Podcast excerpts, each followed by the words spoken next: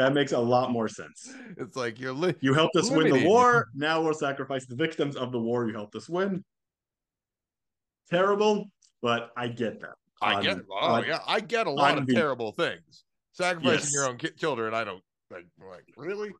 I can't wait for I can't wait for this to get out. Shaiel justifies human sacrifice. We're justifying human sacrifice on this show today, kids. How can you integrate this into your religious practices and show results into your culture in the future? It didn't work for the Aztecs, kids. They, they ended up losing. Welcome to the Furrowed Brow with Jeffrey Kibler. All right, here we go. Welcome to the Furrowed Brow. My guest is Shaiel Ben-Ephraim, creator of the History of the Land of Israel podcast. After enjoying 19, actually, I think I'm on 20 episodes now. I think That's I all we have have few- so far. So you're doing well. Oh yeah, no, I'm up to date. I didn't I didn't actually even reach out to you until I was like 19 episodes in. So I was like I had planned somewhere in the first like few. I was like I'm going to reach out to this guy. And then I got to like 19 and I'm like I still hadn't reached out. I'm like I really hope he responds to me. This What a waste otherwise. yeah little i was like i need content man um no it i really enjoyed all, all of your podcasts uh and i reached out to you uh to see if you would be on the furrowed brow and we're really delighted that you accepted um Shaiel's podcast covers Israel specifically, though. It's interesting. It's not just the people of Israel, it's the land of Israel and the various peoples who have uh, inhabited that land over the years, actually starting all the way back with the dinosaurs. And I think his uh, 20th episode now is starts talking about the relevancy of the biblical stories of the plagues and whether they actually happened or, you know, how much uh, historical truth there is to that. And um, yeah, thanks you so, Shaiel. Thanks so much for joining me. Sure, my honor. I love your podcast too. You really have a gift for getting um, free flowing dialogue going. That's rare. that I, I appreciate that. That that's what we go for here. Uh, a little little longer format, and um, th- thanks for taking cutting out. Because I, by the way, everybody, I ask all of my guests to carve out at least three hours to make sure that we get sufficient time. So, uh, thanks so much for uh, taking so much time out of your day today. So, It's a weekend and there's no football. So excellent, excellent. Um, so you're you're from Israel, but where are where do are you you where do you live now? I'm in Hollywood. No Right now? kidding. In Hollywood, yeah, very close to the boulevard. Um, yeah, I, I grew up in Jerusalem, Mm-hmm. born and raised. Um, went to the army in Israel, undergrad, masters, worked for the Israeli government.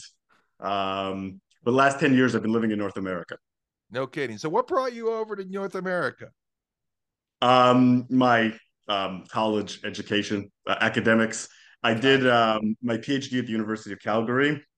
I did uh, fellowships at Harvard and at UCLA. And, what were you uh, what were you studying? Was this all Israeli history kind of stuff? um, I started with general international relations, Oh, okay. and to be fully honest, it was scholarships that kept pushing me in an Israel direction. Everyone kept offering me Israel scholarships, and it it it just kind of went from there. And my my curiosity as an undergrad was so broad, Yeah. um, but that's sort of where I ended up because I'm I was willing to to sort of look at anything, and then I also had experience in Israeli government, so it Mhm. made research on Israeli international relations much easier. I had access to the primary documents. I knew how it worked. So I kind of ended up there. Gotcha. Um, And the ancient stuff that I'm doing now, that's just um that's a hobby. I don't I never had formal training in um in in those periods aside from introductory history courses back when I was was an undergrad. But I do have uh PhD level research tools. So I'm using them on a new period. So every episode I do is so much fun because I'm discovering all, all this stuff that that I, I didn't know. Gotcha. So it's what journey of discovery? so and I definitely want to ask you like how you go about making each episode here. But uh, before we get into that, how did you decide to do the podcast? Um, I really wanted to do a podcast for a while because you know when you do academic research, um, you don't really reach all that many people. Yeah. like I'll give you an example. I have an article. It's considered the you know definitive article on early U.S. policy towards Israeli settlements. Right. Yeah. And um, you know how many people have ever read that thing? It's been cited a bunch of times, but like what 200 people have actually read that in yeah. the entire world.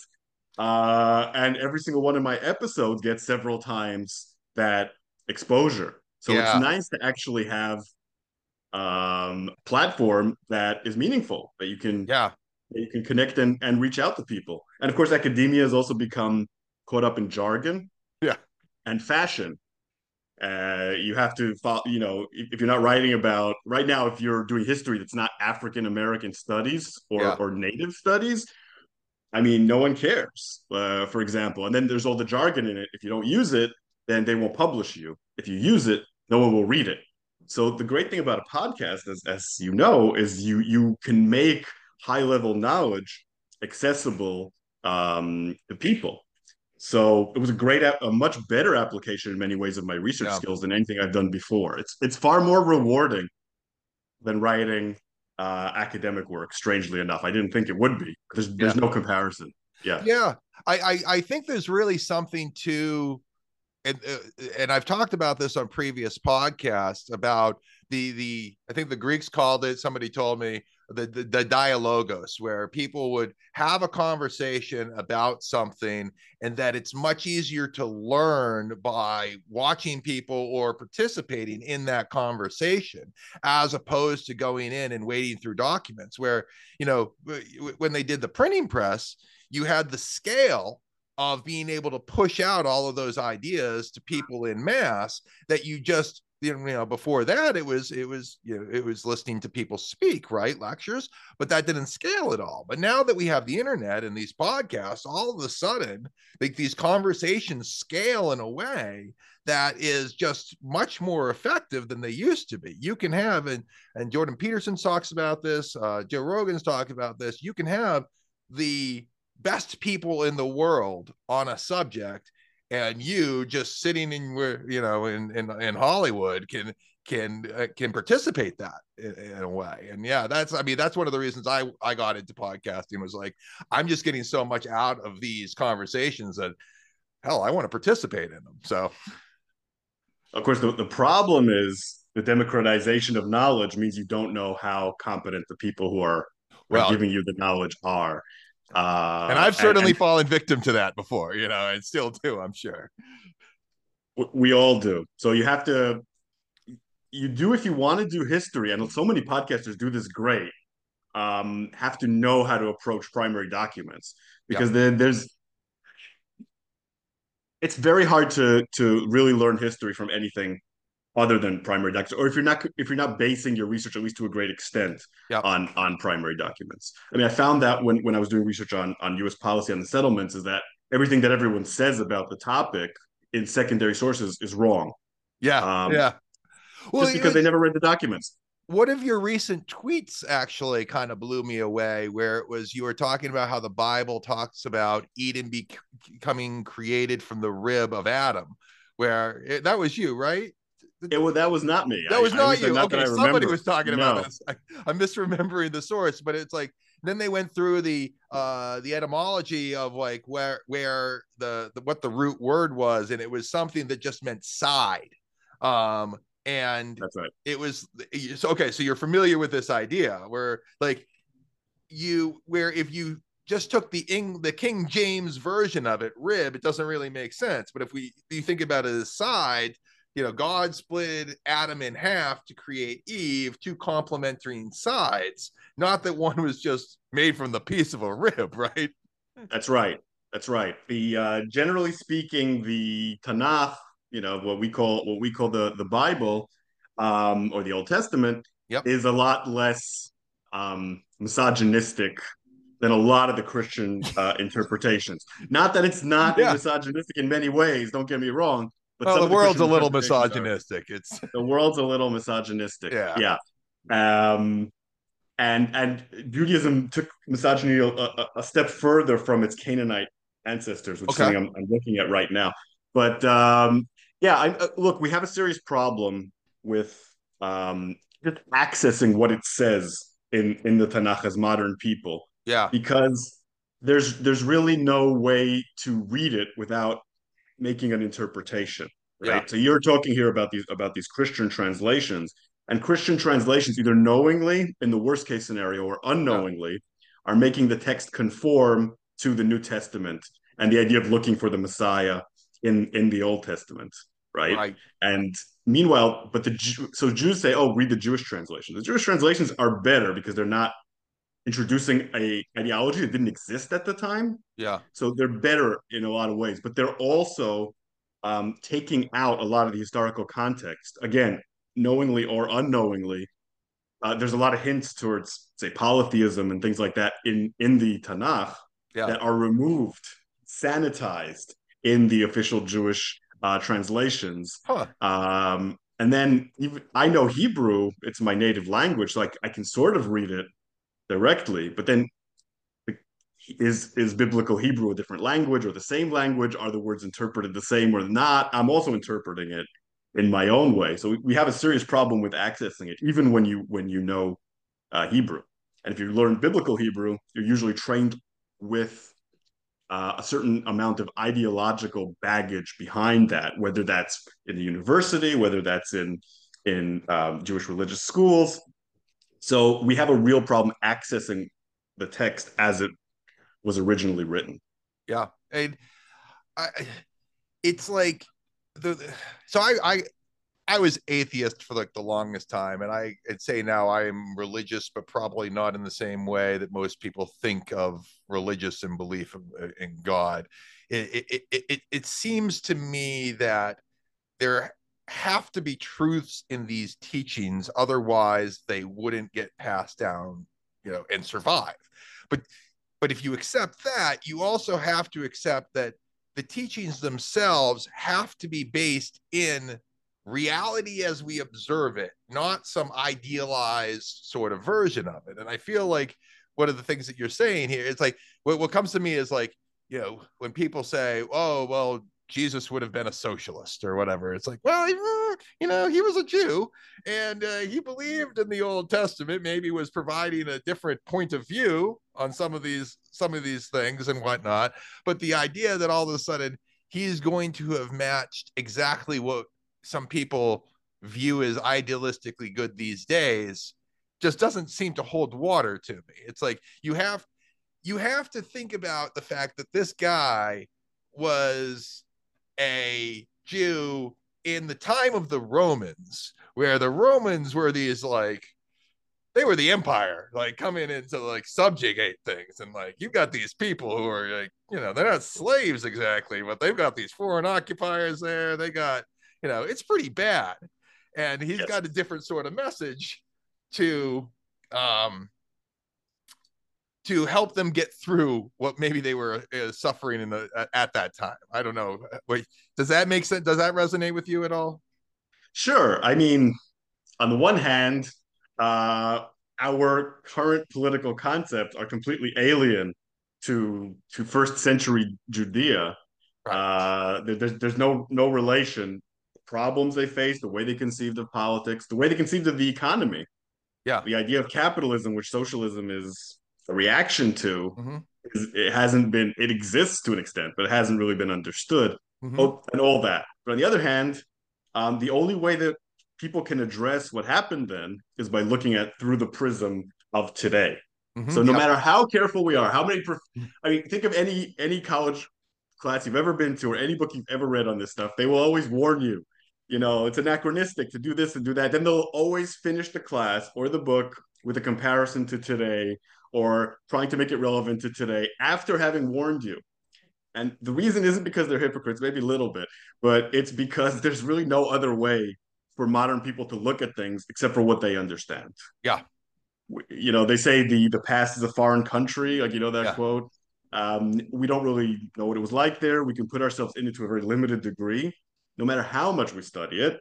And at the end of the day, if we want to make it accessible to people, we do have to make the comparisons. So it's kind of sad. It's a little bit like what I said, where the text is not accessible to us. Also, that the time is limited accessibility uh, yeah. to us. So you're right about all that. but you know, people on the right do the same thing. People on the left do the same thing. Oh yeah. Not necessarily because they're trying to dishonorably win an argument, although there's some of that too. They just don't know any other way to to look at it. Yep, for sure. So tell bring me through how do how do you go about creating all these episodes? Just so our listeners know if they haven't uh, uh, i'm sure they'll go out and listen to some episodes. You you do about 20 30 minutes uh, for an episode? How much I, how much time does it take to put together? What do you do to make those happen? I aim to go for like 4000 words which okay. ends up being a little bit over over half an hour. Okay. Uh, i found that to be to be good. Yeah, but usually i end up with more rather than less because overwriting is my disease but uh, um, how long it takes me to put together really depends on on the topic. Um, if I if I have really good secondary sources, or even better, I have a, a good collection of primary sources. I, I can do the whole thing in a few hours. Oh wow! Um, like six seven hours. If I'm struggling with finding good sources, and by good, I, I don't only mean reliable. I, I also mean interesting. I I, yeah. I want to bring people in in some way instead of saying, you know, in this era, the ceramics had this kind of pattern and that kind of sharp edge. There's a limit to, to how much mileage you can get out of that. So at worst, it, it can take me um, a good 24 hours, uh, and a lot of that is finding the right the right sources. But at, at the end of the day, uh, the research is usually manageable. Mm-hmm. So you're doing, do you set out a topic? Do you, you know, you're 20 episodes in. Had you laid out the topics beforehand? Or are you just kind of, um, like how far in advance are you planning? Like how? I had a great plan when I first put together the podcast that I've had to completely and totally ignore.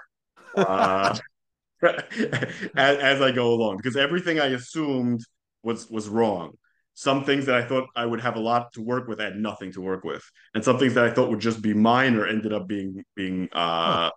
being massive. Um, like for example, I'm doing the Hyksos um, Canaanites taking over Egypt right now, which I which I'd always heard correctly, something that they don't have a lot of um, information about.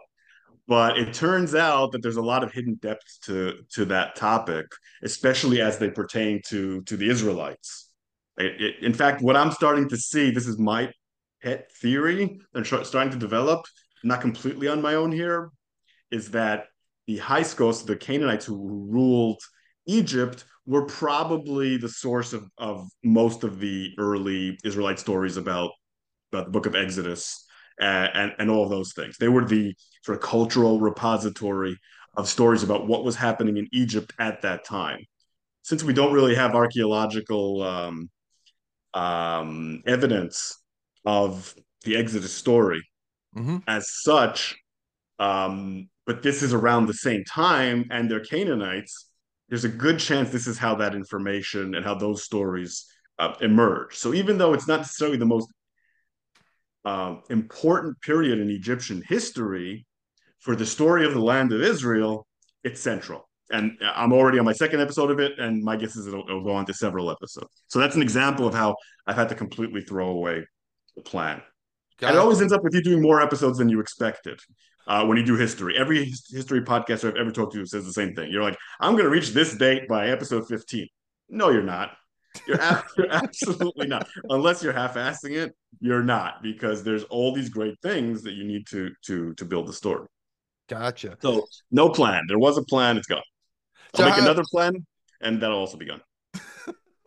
so how? I mean, how long do you think that this is going to go? Like, how far away from you know? Because like, I mean, the I would imagine the crescendo is, you know, we the Israelis come, the the European Jews go to Israel, and you know, you bring us into like modern day. You're still back in the time of Egypt. How long is it going to take you to get there?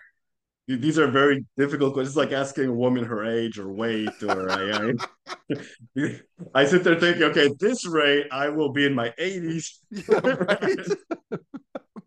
I, I don't I don't know how to answer that.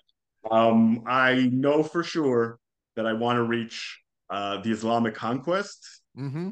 Um, if I'm really sick of it at that point, I may stop there. Okay. My guess is I won't. and I will continue to um, to modern Israel.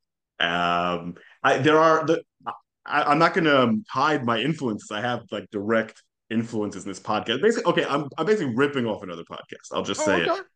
There's a podcast called the British History Podcast. um, I absolutely love that podcast. Uh, and he's been going for I don't know about eight years. What is this like? the history of the land of Britannia or something like that? Yeah, yeah. Okay. He starts at the very beginning and he goes through. And then I was like, oh my god, oh. I'd love to listen to one of these about about Israel, about about my country. Yeah. And and there's just there's no such thing. You asked where I got the idea. There's no such thing. Not only is there no such thing, there's no such book. Huh. There's really nothing that goes from the from the very beginning until until modern Israel. Like the closest thing you have is this, at least that I'm aware of. If anyone knows anything better, let me know. But you have the Oxford Illustrated History of the Holy Land right here. And all, all this is is a collection of chapters by great scholars about different periods. It doesn't, it always starts at the Bible. It's very minimal. And uh, you know, no one's done the the whole narrative. Why? Why do you think that is? Well, uh, I think that more than any other history, and this is one another reason I want I want to do this podcast. The history of the land of Israel is one of cherry picking and selection of periods. Sure. Because everyone has an agenda regarding it. And if you put together all of the periods, you can't make a, a, a meta narrative that supports one claim to the land or one story. You just can't. Yeah. I'll, I'll, I'll give you an example. Um, I, like I grew up in the Israeli school system, and we we learned the Zionist approach to history. Now that makes it sound very indoctrination-y, and it really wasn't. Mm-hmm. I have to say, secular. I don't know what's going on right now. There's new government there. God knows what's happening now. My guess is is this is different now to some extent. But yeah. when I was a kid, really it was it was very haphazard. It was, no one was indoctrinating you. Um, no one was teaching you this land belongs to you. The Arabs are this. It, it really wasn't like that. It was much more pluralistic back then. But having said that, everyone was teaching you were Zionists, right? So you know they had that that viewpoint, and this is how you learned Jewish history. You had Bible.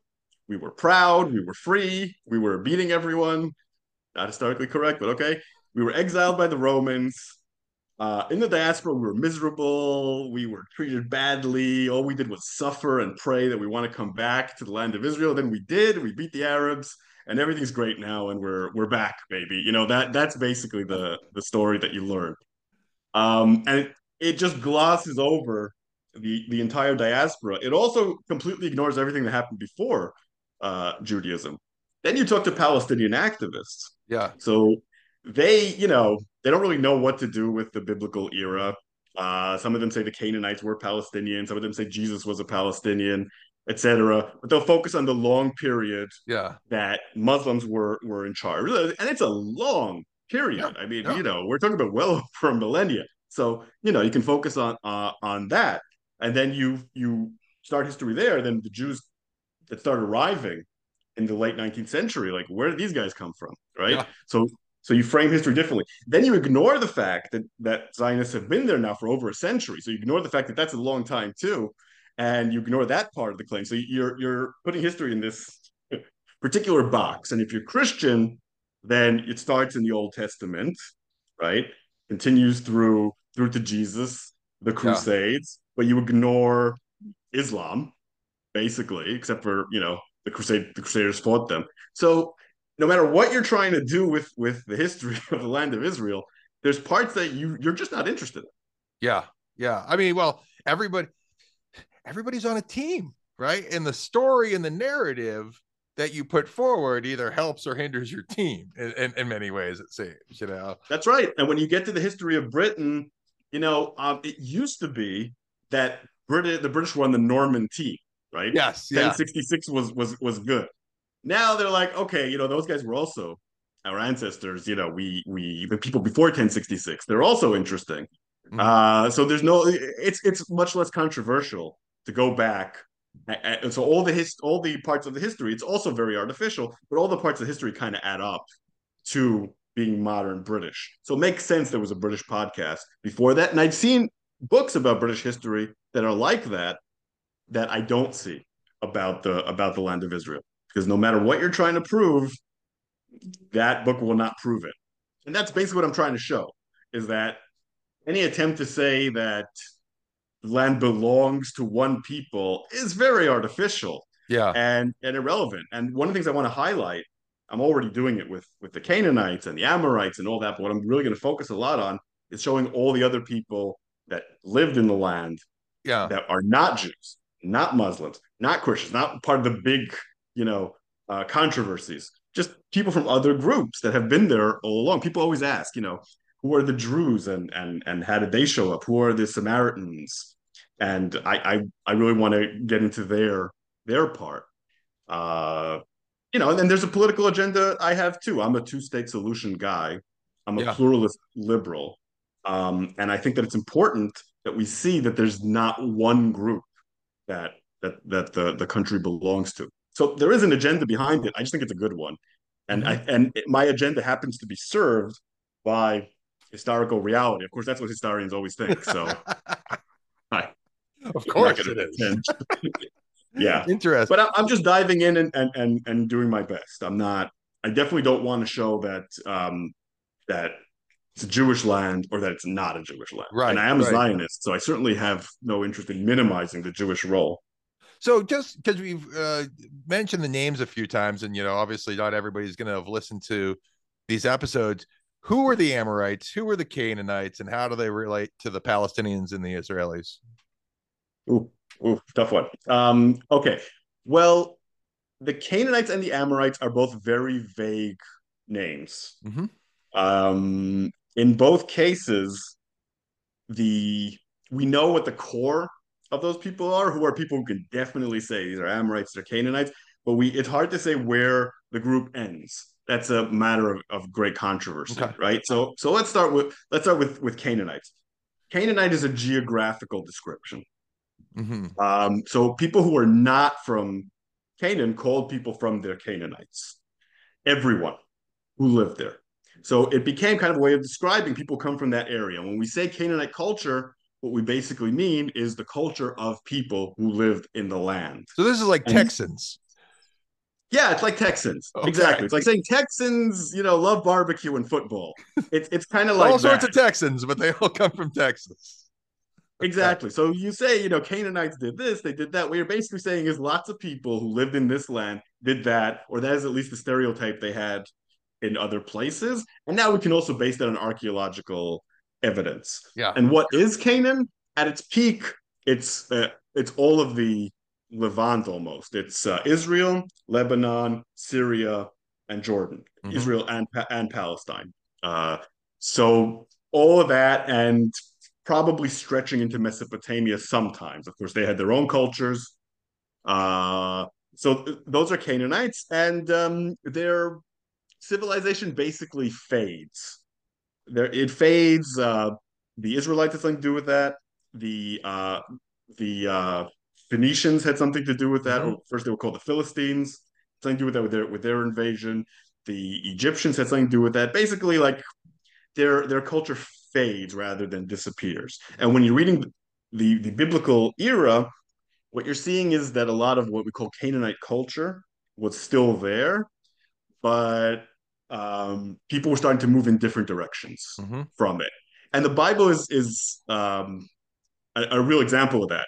If you if you look at the Bible, one of the best ways of looking at it is as a way of telling people, listen, these Canaanite traditions are not good. You've got to move on from them. And they weren't the only ones ones doing that. But Canaanite described everyone living there, including what became the Israelites. So it, it mm-hmm. everyone in okay. that area who didn't arrive after 1200 BCE pretty much was a Canaanite. Most is a geographic descriptor. Amorites are are uh, uh, even more even more complex story mm-hmm. than that. so um, when we say Amorites, we're talking about a group of nomads who invaded Mesopotamia, um, coming from uh, Central uh, Asia somewhere, taking over Mesopotamia, and becoming the elites in cities there. The most famous Amorite of all is Hammurabi. Okay. So yeah, so then the question becomes, okay, are these just elites? Or does the do the elites running these cities share a culture with the people under them? And the most likely story is probably that at first they were elites, their culture influenced the people underneath them, the people underneath them's culture influenced them, and eventually they became sort of an Amorite uh, union. Mm-hmm. When, when we have documents of Amorites talking about themselves as mm-hmm. Amorites, or people talk about them as Amorites, they're always talking about the elites that ran cities. Of course, yeah, always, and that's why we have a lot of difficulty discerning whether they were Amorite regular people, you know, middle Amorite middle class. Uh, we really, we really don't know. So we have a lot of a lot of difficulty with with that. We I mean, know that just, the there's just no yeah. records of people who aren't elites from those times, right? It's like, I mean, history is the history of the elites, or am I thinking about that wrong? Yes and no. I mean, the documents are for the elites, written by elites. No mm-hmm. one else could write. Right. yeah. Fascinating. Yeah. But what's fascinating is that a lot of these documents, when we have real archives, this is why I love primary documents, are address addressing issues related to common people. Okay. So I have a, a a couple of episodes on the Mari archives. Mm-hmm. And Mari is an Amorite city, or at least their leadership was Amorite. And we, in the documents there, address what poor people are doing all the time. Like we have, you know, if you listen to the episode, or better yet, um, read the the book. I absolutely love this book. I can't recommend it enough. It's Jack Sasson's From the Mari Archives. Now, the Mari archives, they have like 80,000 tablets. And these are tablets, these are government tablets. You know, let's get taxes from this guy, let's arrest that guy, let's uh, take get take over this city, you know, let's assassinate this dude. It's it's all like that. None of it is intended to be prop- propaganda, or very little of it's intended to be propaganda, which is why it's amazing. Mm-hmm. And they talk a lot there about about poor people. What are we going to do about this poor person? And sometimes in their own voices. So it's like there's uh, one great document, I talk about it in the podcast, where a king is telling this guy to evacuate this woman from a house that belonged to some rich guy. And she he says, This woman is tough. I can't evacuate her. She said this to me, and he tells how she told him off. And she said this to me. And I was like, I can't deal with this woman, you know. And he was quoting her, and he, kind of with respect, kind of with trepidation and he's really giving you the words of this poor um, illiterate woman and her concerns. And you you can get that. As long as you have the primary documents and then you cross that with the archaeological evidence and you can get a window into the lives of of regular poor people. Sometimes that's what survives. Sometimes we can't find the palace. Sometimes we find the village. Mm. um, so it's it's not that we can't do social history. It's not that we can't look at at the history of, of poorer people. It's that it's it's sometimes more indirect and, and more difficult. Gotcha. Gotcha. So okay, so you've got the Amorites, you've got the Canaanites, and how do they how do they do they become the people the the, the uh, israel i shouldn't say israelis i should say do they become the jews or like how does that transition happen well haven't gotten there in the podcast yet, but I'm already reading up reading up on it. Uh, but basically, what we're talking about is we're talking about the Israelites are a group of Canaanites that yeah. move in a different religious direction. They're uh, one of the things that becomes very obvious once you read the um, Canaanite myths, the mythology, and compare it to biblical myths, is that they're coming from the same source. Yeah. They have the same cultural lexicon. The people who wrote the Tanakh knew these stories inside out, right? We we and um, they're rejecting certain elements of them yeah. knowingly. So there's no question that both geographically and culturally they're coming from Canaanite society, but they're mm-hmm. part of the disintegration of the uh, hegemony of Canaanite culture. Okay. So other groups are moving in different directions. There's a lot of other influences coming in. Um, Israelites are, are influenced to a great extent by Mesopotamian um, mm-hmm. religion, to a lesser extent by Egyptian, but they're also doing their own spin on it. One of the criticisms I've gotten from people um, about my approach, which is close to the academic approach, is that I, I'm showing that the Bible isn't original, that it's taken from uh, previous myths and from previous books. Jonathan Pageau and Jordan Peterson make this point across the board. It's like the synthesis of these like these stories that become. It's like this. None of it's original. It's all these like telling of these old myths and events and and so on and so forth. It's the synthesis that is original. I'd say more than that. Okay. I'd say more than that. I've actually had my admiration for the authors of the Bible uh, strengthened by yeah. this exercise, which I wasn't expecting. I was expecting mm-hmm. more along the lines of what you were saying. What I found is that while they live inside the Canaanite cultural milieu, they are very good at turning these legends on their heads, changing them, and giving them completely original original voice. Okay. Um, and that's one of the remarkable reasons that the influence of, of those books has, has lasted so long. There's that, and then the fact that there's a certain universal element to it. There's an originality, there's an, and and and there's universality. So there's a, a lot of things that are um, that are different and are remarkable. Because if you look at uh, at Canaanite religion, it's it's often um, it's often very local, based on a specific city. If we looked at Byblos, for example, their main um, god was goddess was the goddess of the city, and and that's very common. Um, the the Tanakh at its best has a, a universal message mm-hmm. uh, message as well. So I think there's a lot of originality there, but even the best creator is working within a certain cultural milieu, mm-hmm. and that milieu is the Canaanite milieu, still with influences from from other places. I think one of the reasons that Canaanite culture is disintegrating at this time is because of the pressure the Philistines are are are putting on them as well. Uh, Canaanites never recovered from the invasion of the Sea Peoples in mm-hmm. 1200 BCE. That was, um, you know, absolutely disastrous for for that culture. They continued to exist for for a few hundred years, but the, it was never the same. And who, so who are these sea who are these sea people? These are Mediterranean people who live somewhere on the Mediterranean. They well, there's there's a massive historical argument over where they come from, but honestly, I think it's been settled at this point. They're of Greek origin, okay, Mycenaean, Mycenaean origin. Uh, gotcha. Exactly where in Greece and what, you know, hard to say exactly. More most likely because there were waves. So probably people came from Macedonia, people came from the islands. You know, I think right. that's why there's some confusion about that. But the DNA, the pottery, it's all an offshoot, uh, offshoot of the Greeks. Uh, before you know the kind of Greeks that we're that we we know and and love. I mean, I love anyway. Yeah. yeah. Um, so uh, they come from there. They bring a completely different different culture, and they're also uh, very good warriors.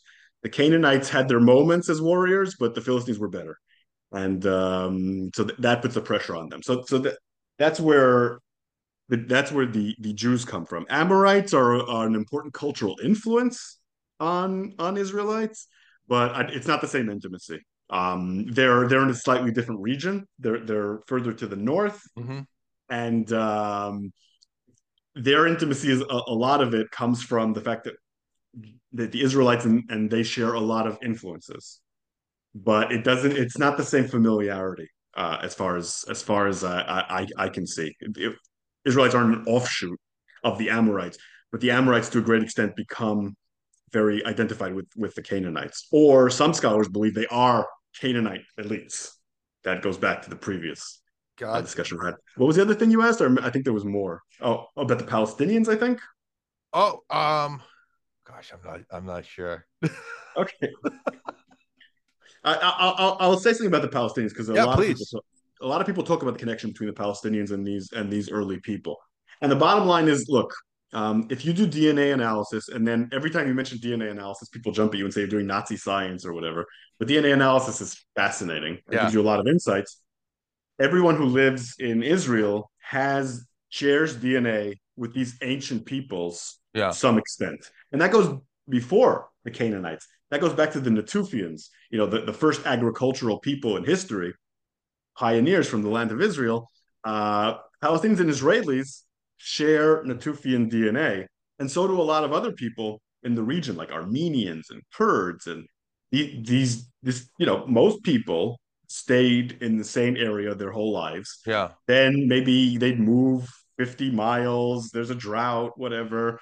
But generally, and then their their uh, children would move, you know, maybe 50 miles back towards towards the land of Israel or whatever.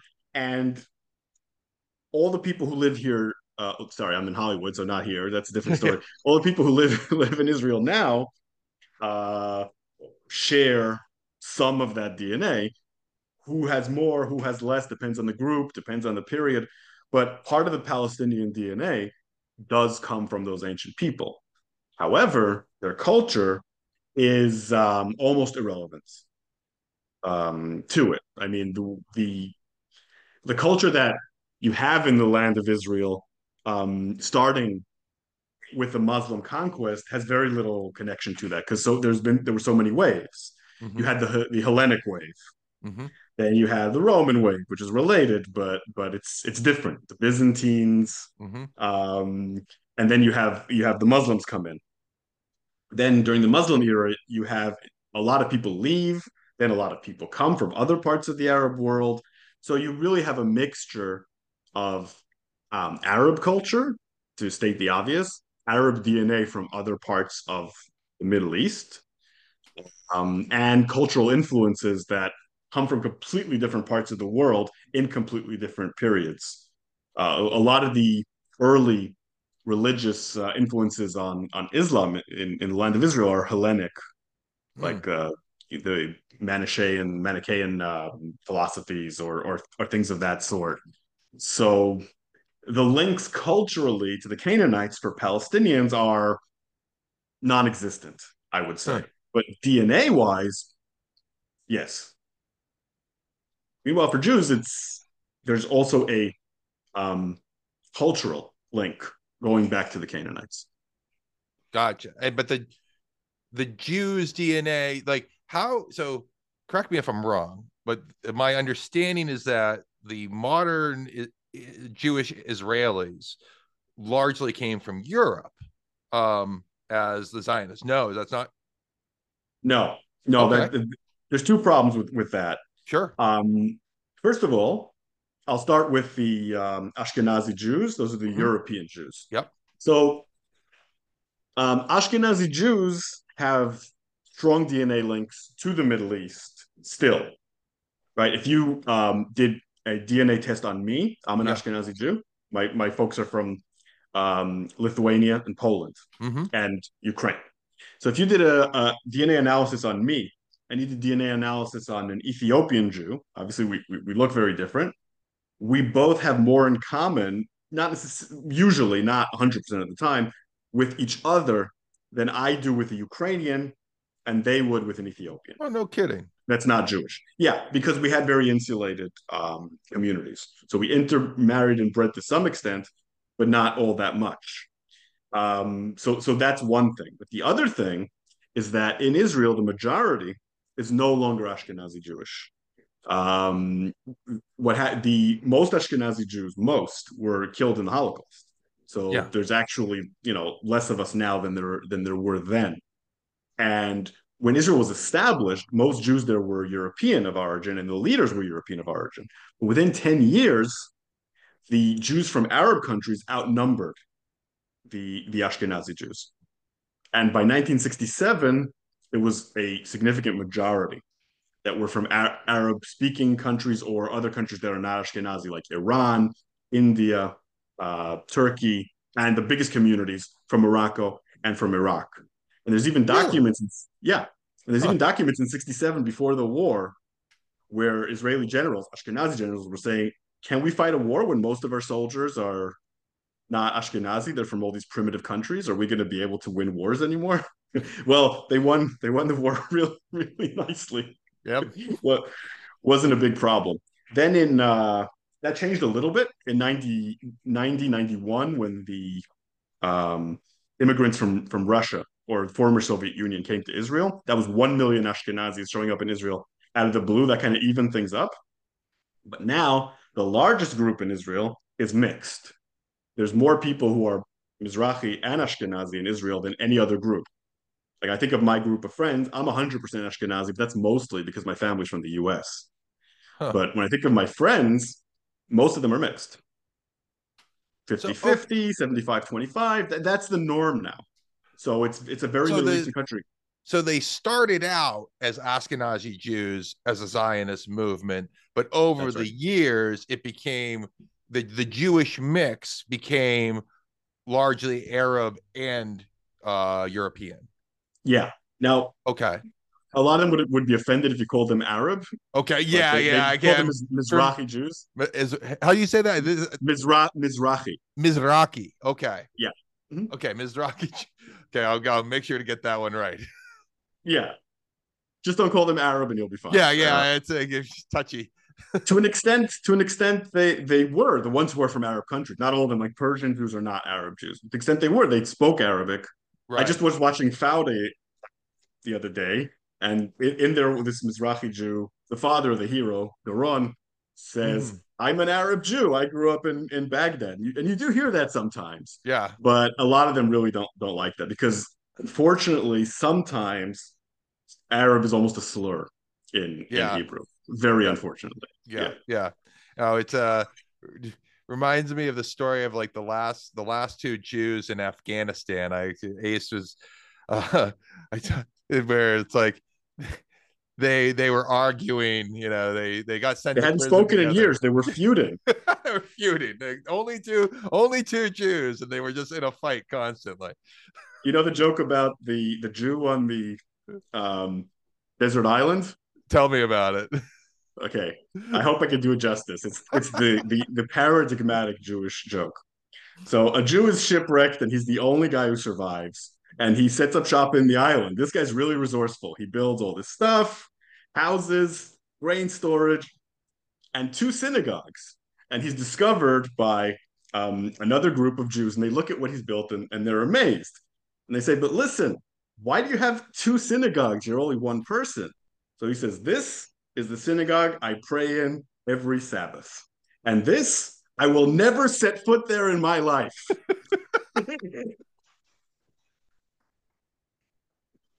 so, so I, I don't know. Have you ever listened to Dan Carlin at all? Hardcore history. I have. I have. Okay. Yeah, yeah. He's a lot so, of fun. So I love. He talks about. I think he talks about the Israelis this way, and I, I, I've, I've known many Israelis over uh, in my life, and I find them some of the most fascinating people um because the israelis are like everybody else only more so which is i think which is i think how dan carlin describes them. I like that. I like is, that. I've never heard that before but i like it. This is you, right? You get it. Um i i do. Absolutely. So why why are Israelis what makes Israelis like this? Like what what is the character of the Israeli and what brings them to be? And Jews almost in general? Like what is that? Well, um I can speak to Israelis. Yeah. yeah. Um and and and and why they're why they're the way they are. I even have an I even have an article about it back from my my academic days or an article related to this. Basically, Jews arrive, the, the first Zionists um, arrive in the late 19th century, early 20th century. Mm-hmm. Um, when we think of the early Zionists, what we're really talking about is a tiny group of people. About 5,000 people yeah. are, are bring up are the the main what we call the second aliyah, the second wave of immigration. They were the leaders of what of what would become Israel and the institutions that, that would lead to the state of Israel. When they arrived, uh, the land was under the Ottoman Empire. Mm-hmm. It was swampy. Uh, no one was willing to sell them any land. They were dying of malaria. They weren't allowed to arm themselves. Uh, they faced a series of seemingly insurmountable problems. Uh, and also, to make matters worse, most of them had no experience in agriculture. They were kind of, or limited experience in agriculture because they had been banned from agriculture where they came from, which is mostly Russia. So they had seemingly insurmountable problems. And what they developed was a culture of directness, of problem solving at all costs, um, efficiency, pragmatism, and no bullshit. Mm-hmm. The best thing that you can say to an Israeli um, is that they, they go straight to the point. Like we have a word for it. It's called dugri. Dugli means Dugri. You know, okay. uh, keeping sababa. it real. Keeping it real. Yeah, well, sababa is cool, right? But Dugri means keeping it real. And if you keep it real, that's the best thing that, that you that you can yeah. do. And nothing's worse than being full of it.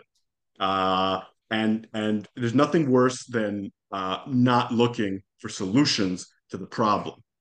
And I would always tell tell my students that the difference culturally is that. So I used to teach. I used to teach in Canada, yeah. So I tell them, okay, so Canadians, they think inside the box. Americans, they like to sometimes think outside the box. Yeah. Israelis don't like for there to be a box. They just don't want there to be a box. They just want to look for the most the most pragmatic and direct solution. And and they really felt the the early Zionists that they had to transform their entire identity, and they had to change everything that they'd learned from their parents um, and everything was about expediency. So that that really rubbed off, mm-hmm. uh, and that culture continues sometimes to our detriment. Because now that we have a state that is actually quite sophisticated and tries to serve the people in many ways, uh, we don't trust it. We try to outsmart it. We try to outsmart each other. We, uh, you know, it's it's also very it's also very Mediterranean. Is another way of looking yeah. at it.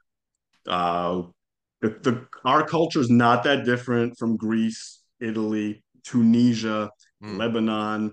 There's a lot of similarities. People who write um, books about Mediterranean culture, when they get to chapters about Israel, they don't have any problem uh, any problem fitting us into into that culture when it comes to food, when it comes to mentality. So it's it's geographic and it's and it's circumstantial. Okay, so do, do you think because I, I, again, you know, this is just reasonably ignorant opinion is of mine, but I, I've, I've sort of have viewed Israel as like the tip of the spear of like the Western civilization, right? uh, because you've got this sort of westernized, at least allegiance-wise, country that's pretty militaristic, right? Like you're you're winning some major, surrounded by enemies on all sides, winning battles, and like, and as far as I understand now, has become a big uh, supplier of like spyware and stuff, like like you know, MI6 spy gear kind of stuff, like hacking cell phones and whatnot. Do you Better. think? Better than MI6. Better, yeah, right, right. The MI6 is hopefully getting the Israeli stuff, right? See that exactly yeah. that that that pride in your face exactly. you hear that. Like, like, yeah, it's way better than their shit. Um, it, it's like, do you think that that attitude and that practicality and that the the, the dually is that kind of what translates into that sort of uh, position? Like, how did? Am I making sense here? Um, I I didn't completely understand the the okay. You talk about the military superiority or the militarism, right. and then you talk about Western culture. You're saying that how is one related to the other? Well, it's it's Israel is Western aligned, right? Like much more than it is like say um Arab or China or you know I think actually they deal with Russia a bit, but um you know it's very pra- but it's very practical and Israel, you know, it's no secret that like the the Israeli intelligence and the United States intelligence like have relationships. Yeah. Um. Okay. Well, there's a couple things to unpack here. First, I'll talk about about the, about the Western angle. Yep. That's very controversial. Not that anything you said is wrong. Yeah. But it's very it's a very controversial uh, issue. One of the reasons it's a very controversial issue is that what you said is basically exactly what Islamists say about Israel. They say that uh, Israel is, uh, yeah, the tip of the spear of Western colonialism. Any victory by Israel is a victory of colonialism. Mm-hmm. And what they and they point to evidence of that, a that Israel sort of hatched out of the British Mandate, Yep. And B, that in, ni- in 1956, Israel cooperated with the French and the British to try to take over the Suez Canal. Yep. That was sort of the great moments of Israel as a, as a uh, spearhead of colonialism. Mm-hmm. Um, the truth is is kind of different in Mhm. in in many ways.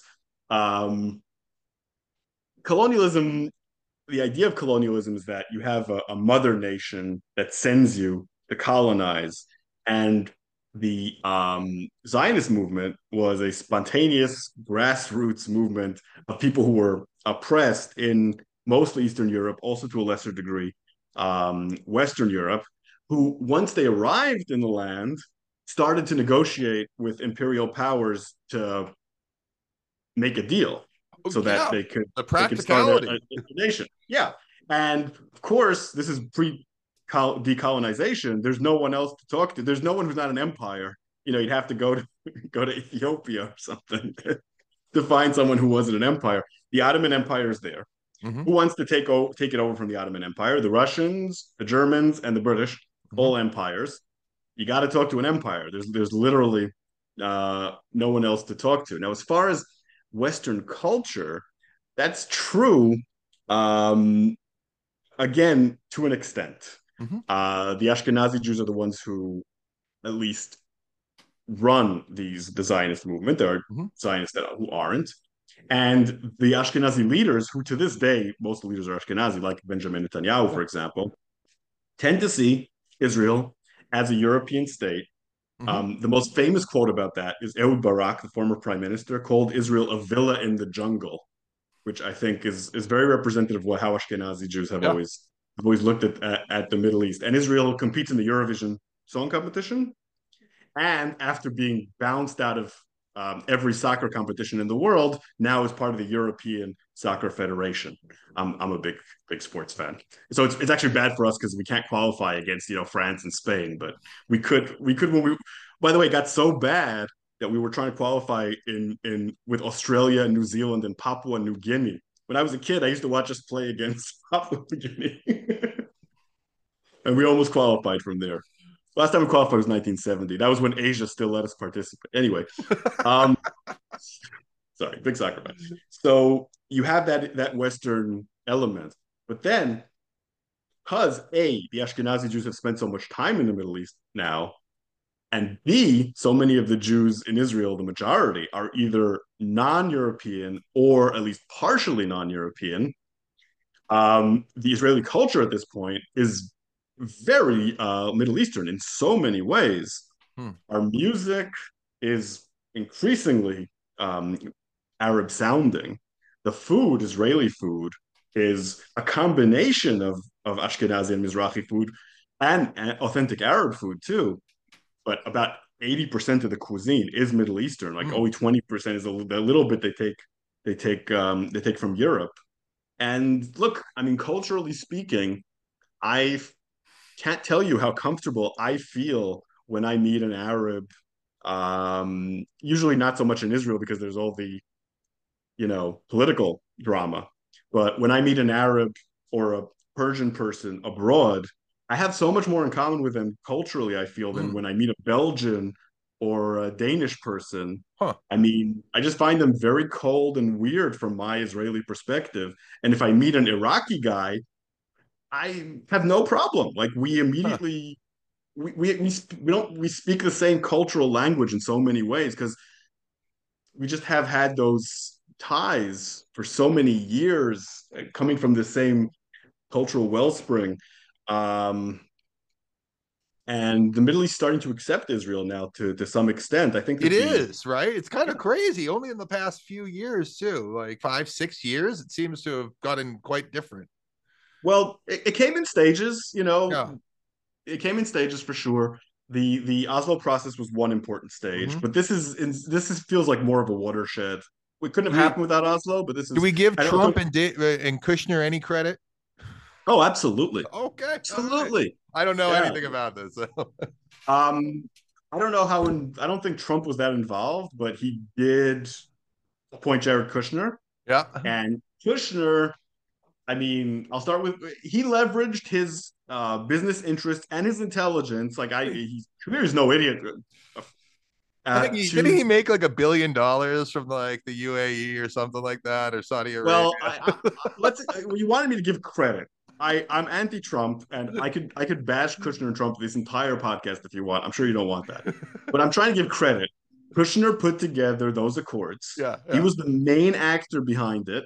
More, and I know Israelis who worked on it. They all say he was the driving force behind it, not shit. the Israelis, okay. not the Israelis, not the State Department. Him and his wow. personal ties. Yeah, he put together the entire deal, and I think that deal is great. I don't let my my liberal bias tell me otherwise. And I'm glad that Israel's being accepted. It's a partial step, but it's a hell of a step. Mm-hmm. And I support it and I give Kushner credit. And I can say bad things about him all day long, but I'll give him credit. Let me tell you another thing I give Trump credit for. Okay.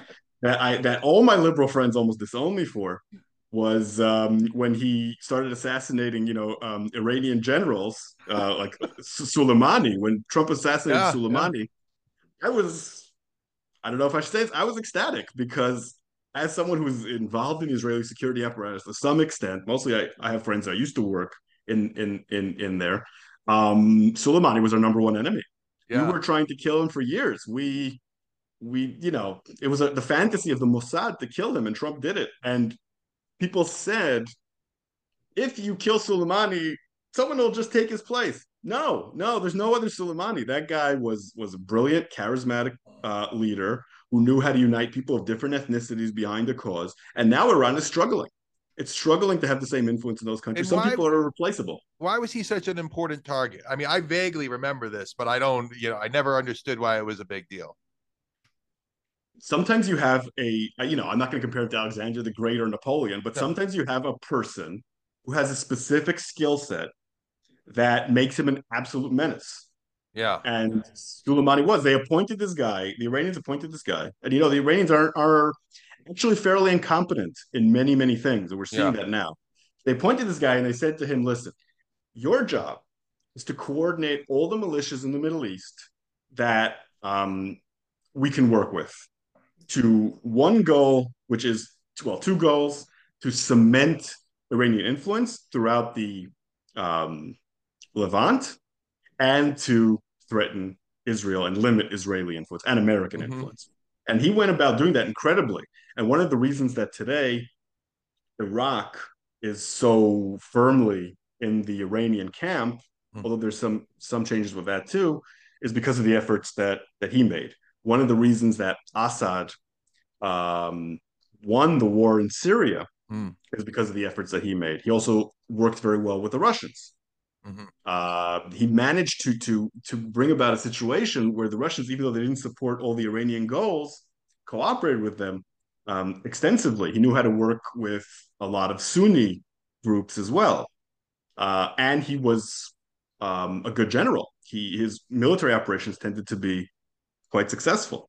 So for Israel, he was a menace, and since he's been killed, um, Israeli operations in the area are going much much better, and and that's thanks to Trump. So here I am doing Trump propaganda for free. So well, I mean, I'm I, I'm no fan of Trump. I uh you know neither am I. but that was a great decision. And that was his decision. That wasn't Kushner.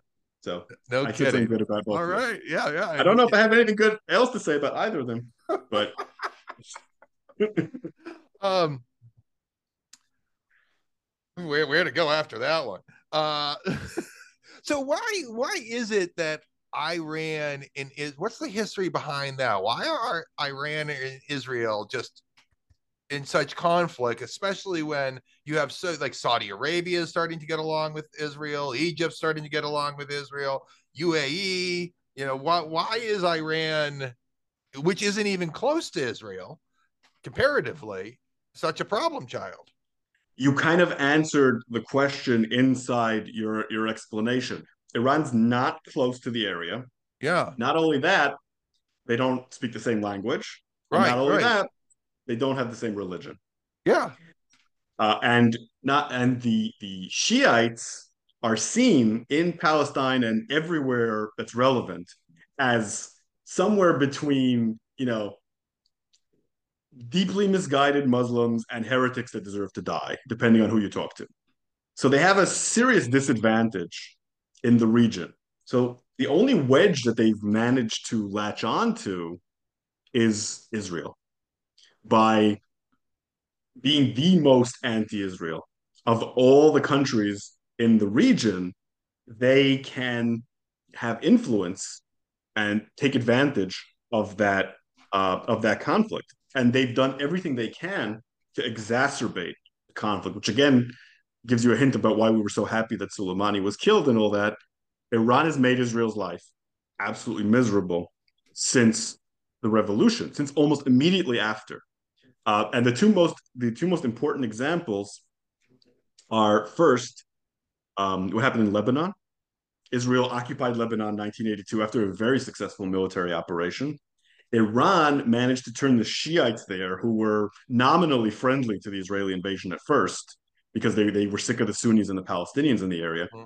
into a militia that has been fighting Israel ever since, Hezbollah. Yeah. Starting with the blowing up of the uh, um, Marines barracks in Beirut.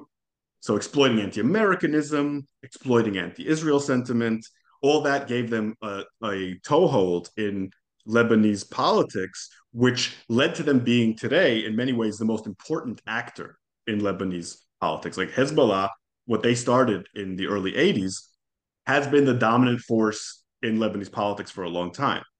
The other thing they did, uh, and you could almost say that they're uniquely responsible for, is the failure of the Oslo process. It's something that people don't really talk about. Mm-hmm. But they funded and trained Hamas to bomb Israeli targets relentlessly, not when the occupation was at its worst, but when the peace process was at its highest ebb, mm. in order to derail it, because their worst nightmare is that Israel and the Palestinians should have peace, because then they don't have a toehold in the region. Hmm. So they're very happy that the peace process failed. They're very happy that Hamas is now in charge of Gaza all that gives them the opportunity to be influential in the region.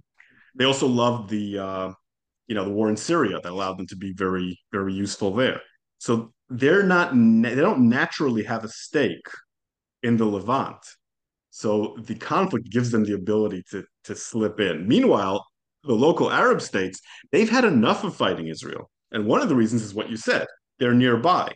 We can make their lives much more miserable uh, than we can Iran. We have to attack Iran very indirectly. Mm-hmm. And we can't leverage um, groups, ethnic groups there in the same way. We tried to do that with the Kurds to some extent and had some success, but there's no comparison because we're even more foreign in Iran than they are in the Levant, right? I mean, Israel is not an actor that you particularly want to be associated with. Hmm. So the Iranians have leverage uh, that we don't and um, we've punished the Arab states quite a lot for working against us, and that's one of the reasons that we have peace with a lot of them, or at least they don't fight us as much. And is this so that they can extract concessions and negotiations? Is this like what do they? Is this so that they can rally their people, or like like how how does that like what like what are the tangible um, benefits for them by having the influence in the Levant? For the Iranians? Yes. Well, I think the best way to look at Middle Eastern politics is as if we're still in the Middle Ages or antiquity or whatever.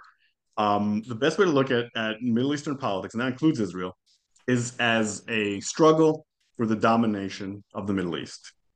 Um, you always have actors who want to become the top dog in the Middle East.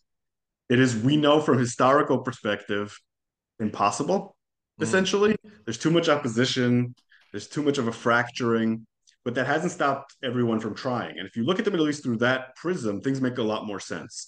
Uh, you have Nasser as the main contender to try to dominate the Middle East up until the late 60s. Uh, after that, you have a competition between Saudi Arabia and Iran over who can become the most influential, which led to the radicalization of the entire area. If you think of the Middle East before the 70s, um, political Islam was ex- existed, but it wasn't particularly powerful. What what Saudi Arabia and Iran did is they funded their version of radical Islam uh, Saudi Arabia with some more success because it was Sunni, and changed the entire the entire region. And a lot of the Iranian military efforts were an attempt to counter the success of the Saudi soft power uh, success, which came from the fact they had more money and that their their uh, Islam is is Sunni. Then, when you look at what Israel did in the early '80s with the invasion of Lebanon, that was Israel's attempt to kind of be too big for its britches. And Ariel Sharon, the defense minister at the time, mm-hmm. had a plan to turn all the Middle East into an area of Israeli hegemony. That failed miserably. Uh, Saddam Hussein had a, had a plan like that. Yeah, yeah. And the United States had a plan like that, right? You had Pax Americana. You yeah. you had the wars in Iraq. Yeah. Um, so basically, everyone's trying to be the next Ottoman Empire in the Middle East. There and and that that's how it is.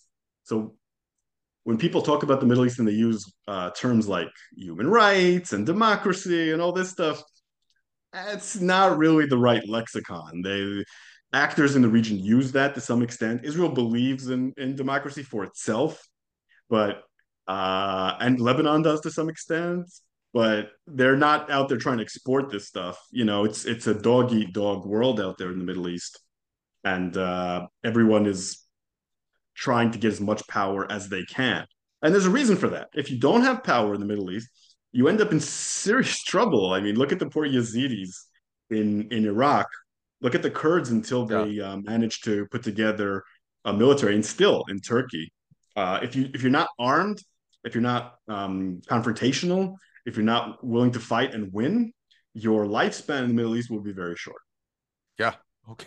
So in terms of like uh Israel is a democracy, but how does Israel maintain itself as a democracy, as a Jewish democracy? When I mean, my understanding is that the Muslims might have more people in Israel eventually. Like, how does how does that work? Oof, yeah, that's a tough one. Well, well, uh, okay. First of all, Israeli democracy right now, a lot of uh, those of us who are in the center and the left feel like it's under threat from other Jews. So that's a separate issue. I'll put I'll put that aside. This is literally what some of my Israeli friends had me ask you about. He was like, they're like, yeah, is Israel really going to be in a democracy? Is it moving towards a ism of some sort? Right. So that's when I think of Israeli democracy right now. I think of those threats. Yeah. Um. Not.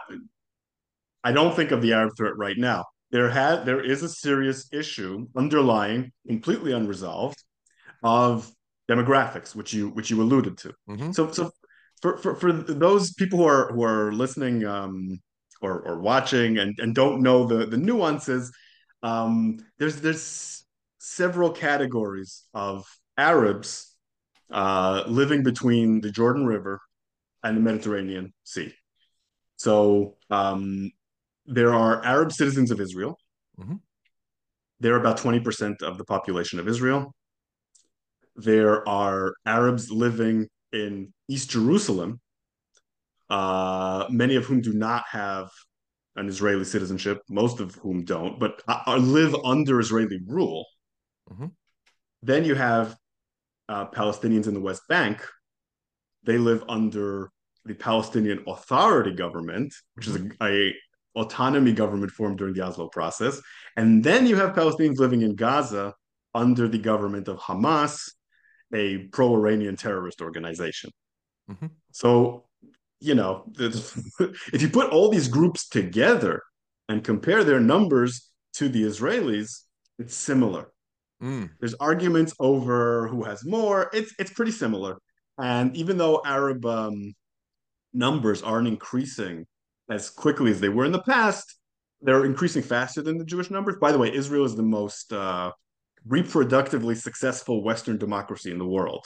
Israelis have kids, but yeah. so do the Palestinians, and the Palestinians have slightly more. It used to be like you know three Israeli kids for eight Palestinian kids, but contraception has become very common. So now it's it's a little bit more. It's like four to three or something like that. Mm-hmm. Um, so if you put all that together, you have a, a, a basically a 50-50 country. But Israel uh, has played a game of divide and conquer intentionally, right? when when Israel liberated or conquered the territories in 1967, depending on who you asked, they wanted the land, at least in the West Bank, but they didn't want the people, right?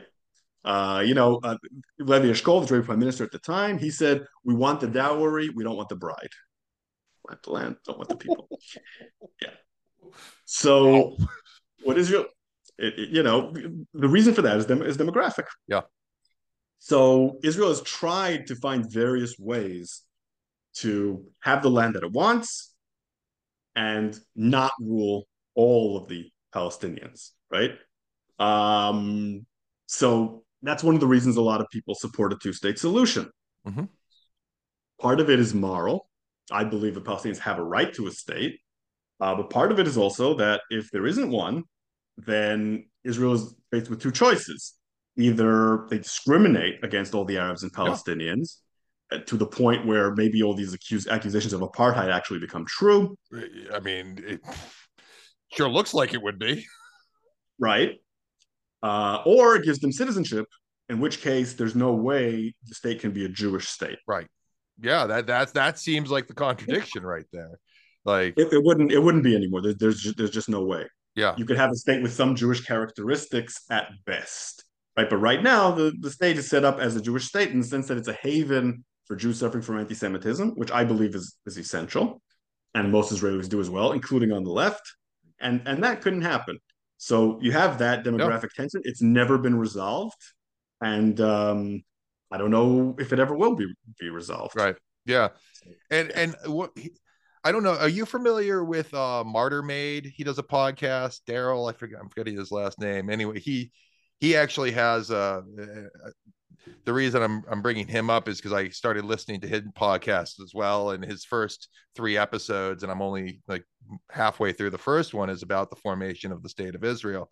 And what I didn't realize is the magnitude of and frequency of uh, scapegoating of the Jews in Europe and Russia besides the Holocaust. Like apparently that stuff had been going on for a long time and was even like before the Holocaust, the original motivation for the Zionists that you were talking about in the late 1800s showing up in Israel, right? Like, is that is that, Abs- is that yeah, absolutely. And okay, so let, this this I'm really glad you asked that because it gives me a chance to dispel a common myth mm-hmm. about Zionism and about Judaism. Uh, there's a myth um, that Israel was created in response to the Holocaust. Right. Uh, it is basically uh, completely untrue. There's there's yeah. very little truth in that. I wouldn't say like zero percent. And that's unfortunately that's the standard narrative. And I'll tell you why uh, why it's it's not true. A lot of it is to do with what you just said. Um, anti-Semitism was chronic in Europe. Um, you had Jews being expelled from countries in the Middle Ages, both famously Spain, but also England. Mm-hmm. Uh, you had slaughters of Jews throughout Europe um, way before the Holocaust and, and nationalism. Uh, and to and to a great extent, you had a, a you had a switch in in what anti-Semitism meant in the modern era, from um, religious to scientific, to based on Darwinian principles to based based on on racial principles. But anti-Semitism um, was always there. But it's actually not the Western European anti-Semitism, the anti-Semitism that launched the Holocaust eventually, that led to the formation of the state of Israel, or at least led to the creation of, of the Zionist movement. It was the anti-Semitism in Eastern Europe. It was the anti-Semitism in Russia yeah. uh, and to a lesser extent in in in Poland. Uh, so you had the the czars at the time were undergoing uh, incredible pressures to liberalize, democratize, socialize, depending on on who was pressing them in what direction. That led to reforms in 1905 and led to the collapse of the entire uh, Tsarist Empire in 1917 one of the best ways that they could unite people was by blaming the Jews for yeah. for all problems. That was something everyone could agree on is that the Jews suck, right? So you you could unite the uh, Ukrainians and you could unite the, the the workers and you could unite eh, people from the Tartars and everyone um, against the Jews, and so you had pogroms. Pogroms, um, that's the word I was forgetting. Yeah, yep. yeah, regularly. And if you and look what, what is the, a pogrom?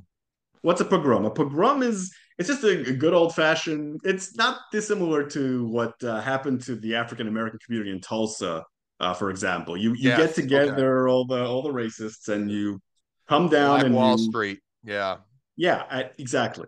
And you, you destroy the shops, you kill the men, you rape the women. Yeah. Um, and Jews weren't allowed to uh, hold weapons. Yep. So they, they couldn't fight. They couldn't fight back, and they felt they felt very powerless.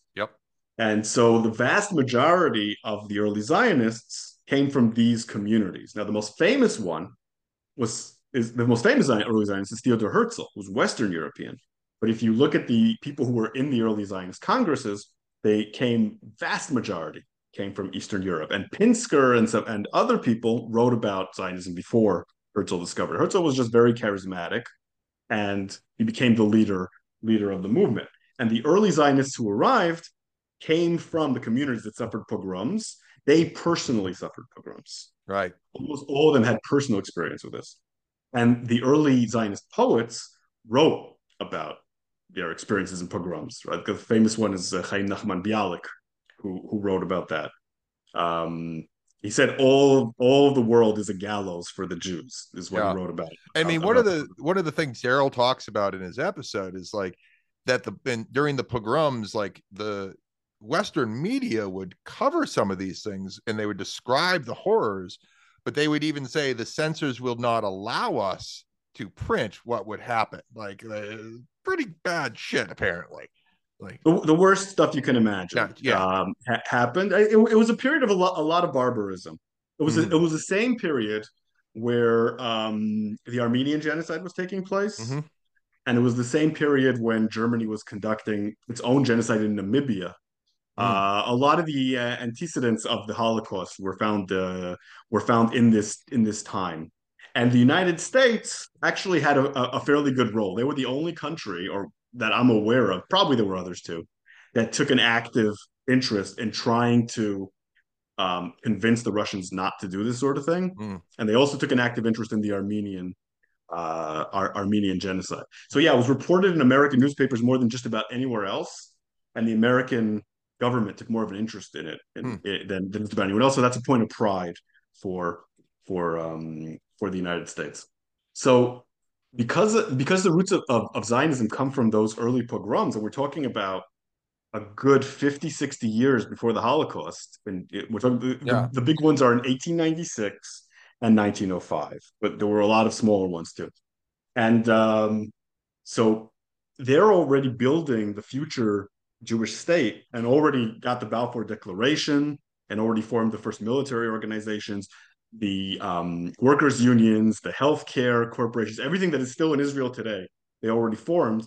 All that was already there by the time the Holocaust started. Mm. What the Holocaust did um, was both good and bad for Zionism. Right. It was bad for Zion. It was terrible for the Jews, obviously, but for Zionism, it was bad for the Zionism because it killed all these Jews that could have been potential Zionists. Many of them were, um, especially in Poland right wing Zionists, by the way. The most popular movement in Poland was Beitar, which today is the Likud. So mm. my so right. my grandparents are, are, are Polish on my father's side. So my grandfather was a communist, but yeah. my grandmother was Beitar, so she was a revisionist right wing Zionist. After the Holocaust, none of that seemed to matter anymore. So they married, but uh, before they probably wouldn't have gotten along at all. Um, so and and Israel lost a lot of you know possible officers who who could have come and fought with it. Yeah. What it did do for Israel um, is that it um, promoted awareness of the plight of anti-Semitism to a, a right. level that it hadn't hadn't been hadn't been before. So you had a lot of headlines. You have the story of Exodus is, is based on on some of these ships that were sent back to Germany, or the people were interned in camps It looked a lot like concentration camps in Cyprus by the British it's one of the reasons the British left is because people were comparing them constantly to Nazis and it was a bad look. Yeah. Um, it helped with public opinion to some extent. But when you actually look at the report um, in 1948, by the UN, by UNSCOP, that recommended the partition, recommended the creation of a Jewish state, they barely mentioned the Holocaust. Yeah. They looked at the um, location of where of Jewish communities. They looked at their economic strength. They looked at their military strength. They said that um, that the Jews have built an infrastructure for a state. They basically create facts on the ground. And then, of course, the partition was ignored by the Arab world, or I should say, rebelled against by the Arab world. Every Arab state invaded Israel. Israel had to beat them off militarily. And not only did the Holocaust not help rally the world around the, the Zionist cause, but the major Western countries boycotted Israel. They had a tripartite declaration don't sell arms to anyone involved in this war. The British, the French, and the Americans signed it. The British broke it extensively to arm the Arabs, but no one was arming Israel except for the Russians. That's a different story. They armed them to piss off the British, and that's how Israel survived through Czechoslovakia. I also, I was also, uh, my notes here have that you know the the young men who had gone through the the pogroms and like had that suffering it's like they were either going to become zionists or they would go to the russian revolution become bolsheviks like and there was this tension there between which way are you going to go young man? Absolutely. And the two are are intimately related. Now what i'm about to say is going to feed into some conspiracy theories but it's still historically true. Um, the problem of anti-Semitism in the 19th century was so severe for Jews um, because they they the reason 19th century was was such a disappointment is because when Napoleon comes to power and makes sure that all the laws are equal for Jews in France, there's incredible hope among Jews that they turn the corner. That anti-Semitism is not so much over. It's like a it's like a Barack Obama moment, you know, incredible hope. Mm. Then that was shattered by the rise of a new. how does how did that hope turn out? yeah, how how's that? How's that hope? Was it, what did Palin Palin say? How did that hopey changey stuff work out for you? Stuff, yeah. Exactly. Great Nobel Peace Prize, Barack. Anyways, go on. Yeah. So, uh, yeah, you know, ho- hope is is is anyway. So, um, the new anti-Semitism that arose as a response to the fact that Jews were able to get jobs and get ahead was actually in many ways worse and more violent, as manifested eventually in the Holocaust. Uh, and so the sense among most Jews was there's just this can't go on. Like we need to solve this.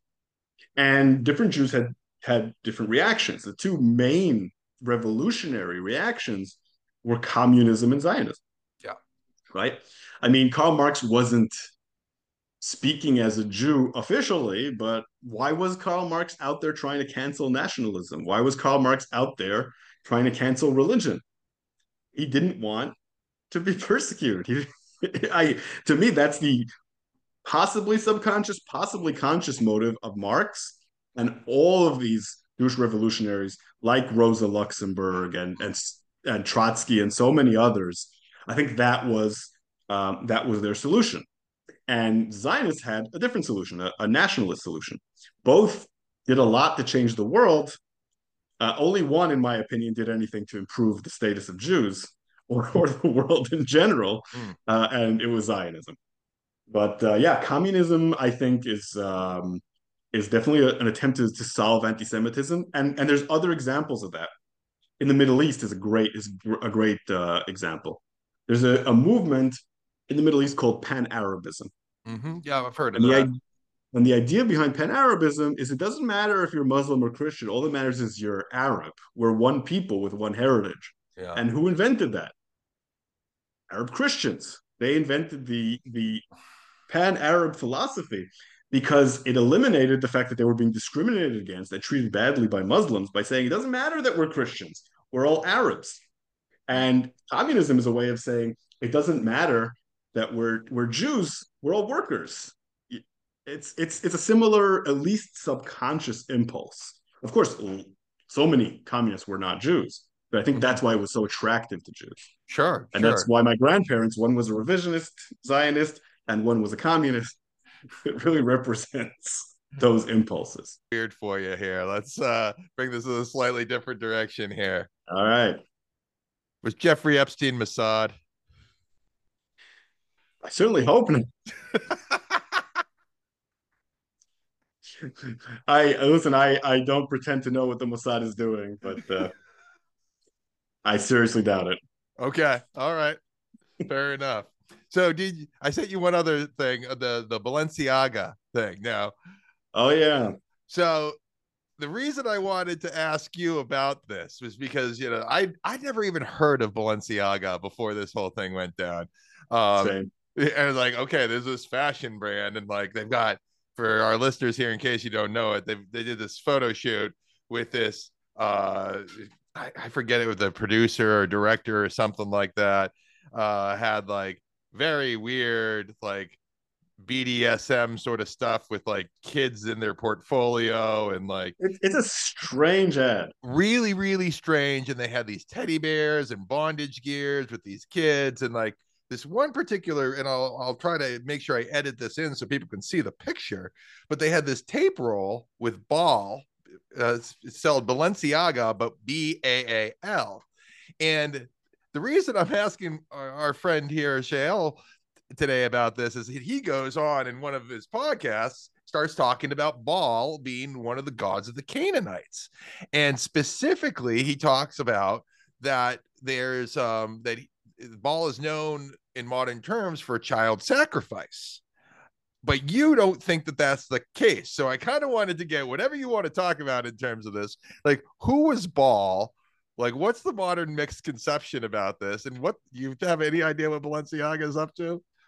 Yeah, I, I, I mean, I can just speculate. Okay, so starting with Baal. Um, Baal is I would say probably the most important Canaanite god of all. Okay. Um, I would stipulate that as saying that probably in an era before we have records, um, El was the most important god. El still survives in, in the sources we have as the Zeus of the pantheon, mm. but he he's just not discussed all that much. It's his his um his son Baal um is discussed a lot more. And then in some versions, it looks more like Baal isn't so much El's son as much as um, the new representation of El. And then he's the Zeus. So we don't mm-hmm. exact the family tree's a little murky, especially since there's no like one authority on it. So he's either the son of the Zeus or the Zeus of the of the pantheon. He's mm-hmm. uh he's a very useful god for agricultural societies. Won't surprise you, he's the god of rain. So if you have a drought, he's the guy you go to. So my my my belief is that Baal um, went over El because El, kind of like Zeus, was a thunder guy, and storms are a lot more useful if you're an agriculturalist than thunder, to, to put it mildly. so so people just went straight to the son, you know, kind of like uh, Christianity did, yeah. uh, or, or or something like that.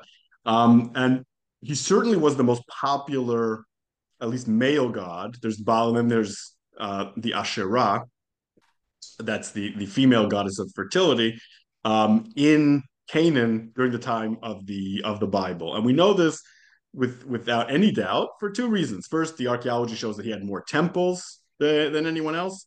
And second, man, the Old Testament Tanakh is obsessed with this guy. He appears so often. He's the he's the nemesis. He's yeah. the he's he's you know the the the Israelite God for religious reasons. I won't I won't say his name. Uh, that's his that's his personal nemesis, and he's uh, and to the point where if you it, it, the best way to understand a lot of the commandments in the Torah is as opposition to to Baal. Mm. Um, you, you don't do you don't do what, what he did. You do the opposite of what he did. It, it, gets it gets that extreme. That's why you have, for example, the golden calf. Yep. Because he's associated with cows. He loved cows. He even liked to have sex with cows and anything. So worshiping a cow is the worst thing you could you could um, you could possibly do. Just just as an example. Um, now, if you read uh, several passages in the in the Tanakh, they talk about how children were sacrificed to Baal, uh, especially in Gei Ben Hinnom, which is a valley in Jerusalem, not far from where I grew up. That that was that that was the center um, of it. Now, the archaeological digs haven't shown any sign whatsoever of child sacrifice in Canaan mm. from anyone, not from Canaanites, not from Israelites, not anyone. The textual evidence is significant if you if you look at the at the at the Tanakh. Not only is uh, is there a lot of talk about Canaanites sacrificing children, but also of wayward Israelites sacrificing children to Baal, and and this I get into a lot in the podcast. There's a lot of implication that early Israelites sacrificed their children to the Israelite God. Most most famously in the story of um, Isaac and Abraham, right. a lot of a lot of experts there's no consensus on this, but a lot of experts believe that that story was an attempt to say, okay, this era now religion is over. Okay. We don't sacrifice children anymore. We don't do that anymore. We're we're moving on to something else. That's completely taboo now. But there's enough clues aside from that that child sacrifice was part of the Israelite tradition that a lot of um, archaeologists and historians believe that that did happen both among Israelites and Canaanites. But the evidence is textual. It's not archaeological. Now, having said that, there is archaeological evidence that children were sacrificed to Baal. It's just not in Canaan. Oh, it, okay. So children were sacrificed to Baal, but it just wasn't a Canaanite phenomenon. It was another region? Yes. So Baal was exported to Carthage by the Phoenicians. Okay. The Phoenicians are part of, you know, the the Levantine family. They come they emerge from Lebanon. They're um, Canaanite Philistine combo of some sort um, and they move out throughout all of the Mediterranean, just like the Greeks and the Romans did, and just as successfully at first. They they that's why they were the Romans' rivals. That's why the Romans had to had to beat them twice and salt the earth to make sure they don't come back right. because they, they, they were tough. They yeah. were tough. Uh, we don't have a lot of records from uh, written records uh, of theirs, but what we what they did find uh, on several Punic islands. That's what we call their the mm-hmm. the offshoot of the Phoenician culture that is related to Carthage. Uh, we found shrines, say talking about we are sacrificing our children to the gods, basically, with a whole bunch of dead children that had been burnt. It's it's eh, incontrovertible evidence. Like okay. some people said, oh, they were sick or whatever, but no, they're healthy kids. They were sacri- they were sacrificed to Baal. Wow.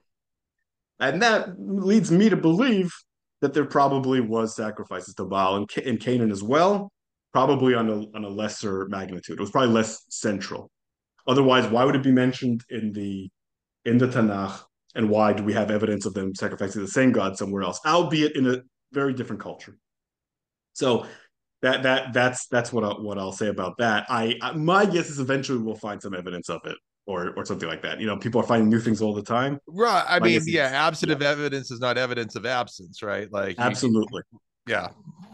We I think we have enough evidence to say it was not very central. It was probably just very shocking to the people who didn't like it because you know they were people too and they love their children. So right, like, one incidence, yeah. So if there was a cult in Gei Ben Hinnom, for example, which is what they mentioned in the Tanakh, I don't know if they that really did that would sacrifice a child now and then that would probably attract a lot of attention, especially when that was no longer um, central to either religion.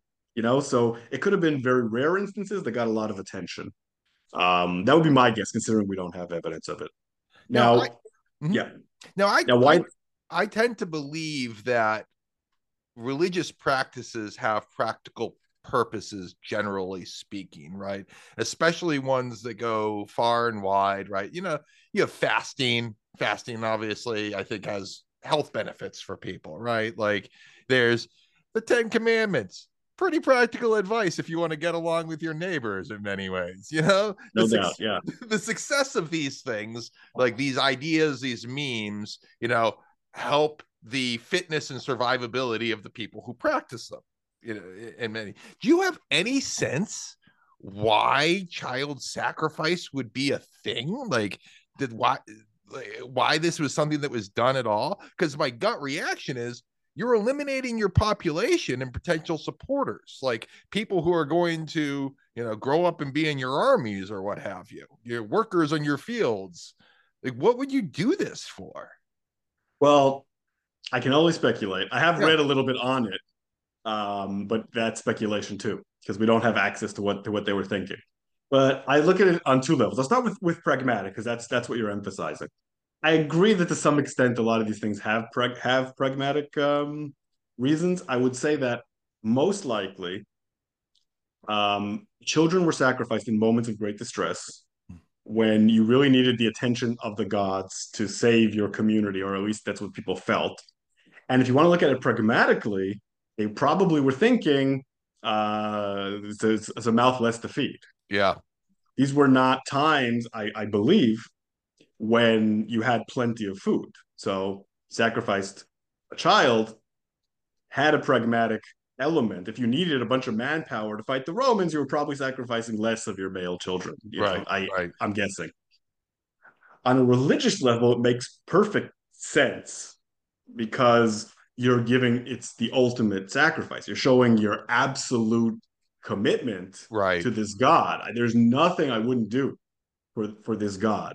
Uh, and if you actually believe that the God is answering your prayers, which this is kind of proof that they did, um, then you would think that that's the best way to get the reaction that you want from the gods. That's on a theological and pragmatic level. So I, I can see why that would be something that some societies would do in moments of distress.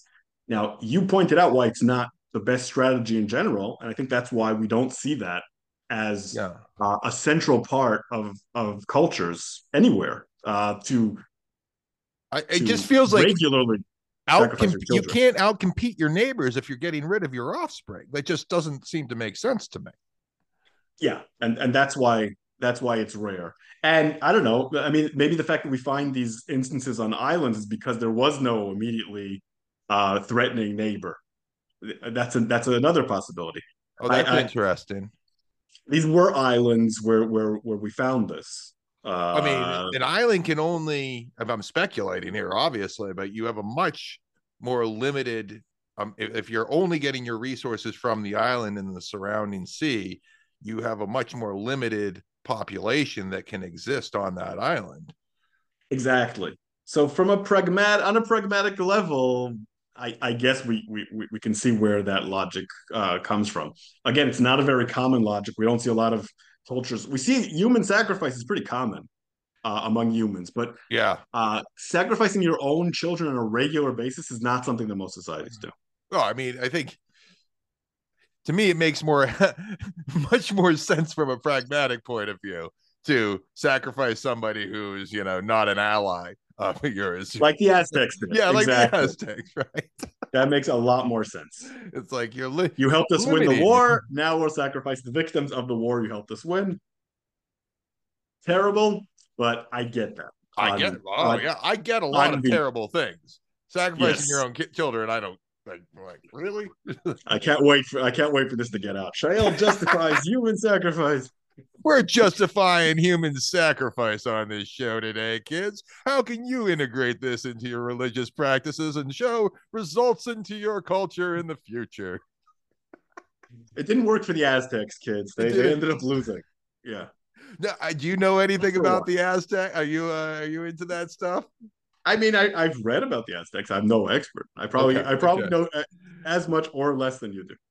Okay, okay. I, I, I won't query you on that one, but I would Please I find that I've heard some crazy stories about the Aztecs and like just the, the the the Spanish showed up and they found hell on earth basically over there.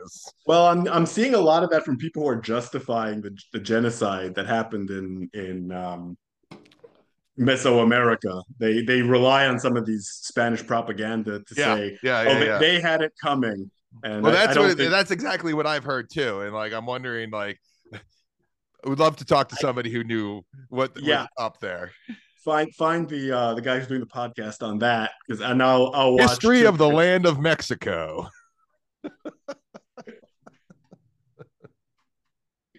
because yeah, that that that would be interesting. But of course, I do know enough to say there's no justification for genocide, and uh, leave it at that. Fair, fair enough. Fair enough. So let, let me ask you this. Turn this in a slightly different direction. You know what? What has been? We'll start with what has been like the thing that you think you've learned most from doing this podcast. Like, what? How has your thinking changed from the time that you started this to the time that you are now? Hmm. I think I have a lot more uh, respect for people I had. I had a lot less, a lot less um, respect for, or thought of in very, very abstract ways. You know, you think of all oh, those, those pagans. Think of all those, you know, those um, scribes who were making up stories. You think yeah. you think of all those all those nutty Egyptians with their afterlife um, cultish obsessions and what you really start to see is how sophisticated the worldviews were, um, how deep the philosophies were, how they found solutions to incredible problems in circumstances we can't even imagine. I mean, in, in so many ways, these people were superior to us. Mm. We'd be helpless in these circumstances. And uh, their some of their ideas were so good that we're still just trying to figure them out and live by them today. Hmm. So, if there's, if there's anything I've learned it's to respect the uh, old school Israelites, Egyptians, Canaanites, Amorites. I good job, guys. You know they they they built um, the civilizations that that we have all um, come from, and uh, I don't think that they made more mistakes than we do. Uh, probably about the same amount. Yeah, yeah. No, I I I feel that the more that I study religion and history, the the the the less modern hubris I feel like I have, like the the the wisdom, yeah, the the wisdom that these people had over the years is worth contemplating deeply, uh, and and and not being dismissive as oh, it's just hocus pocus magical thinking. Agreed, agreed, and and maybe also the other tendency is is that us historians tend to have sometimes of looking at at today is worse somehow is the uh, the other uh, extreme we sometimes go to. Maybe we need to remember we're also doing the best we can in, in very difficult circumstances, mm-hmm. and maybe some of the things right now that we don't even fully understand will have an incredible amount of value um, in the future. Mm-hmm. So it, it it puts it really puts things into perspective, and of course there's there's just the thing that we all know, but the more you deal with history, the deeper you feel it. Because the difference between yeah. sort of knowing something and feeling it and that is that um, everything's already happened to some extent. Yep. These situations have already occurred uh, in different contexts, and there's just so much that that we can learn. And I just find that because I, I know a lot of history, when I enter into a conversation with with people about about modern politics, very often there's there's such a gap to bridge of, of knowledge because I'm uh, you know I just I, I need them to know all this stuff to, to understand what I'm what I'm uh, what I'm talking about.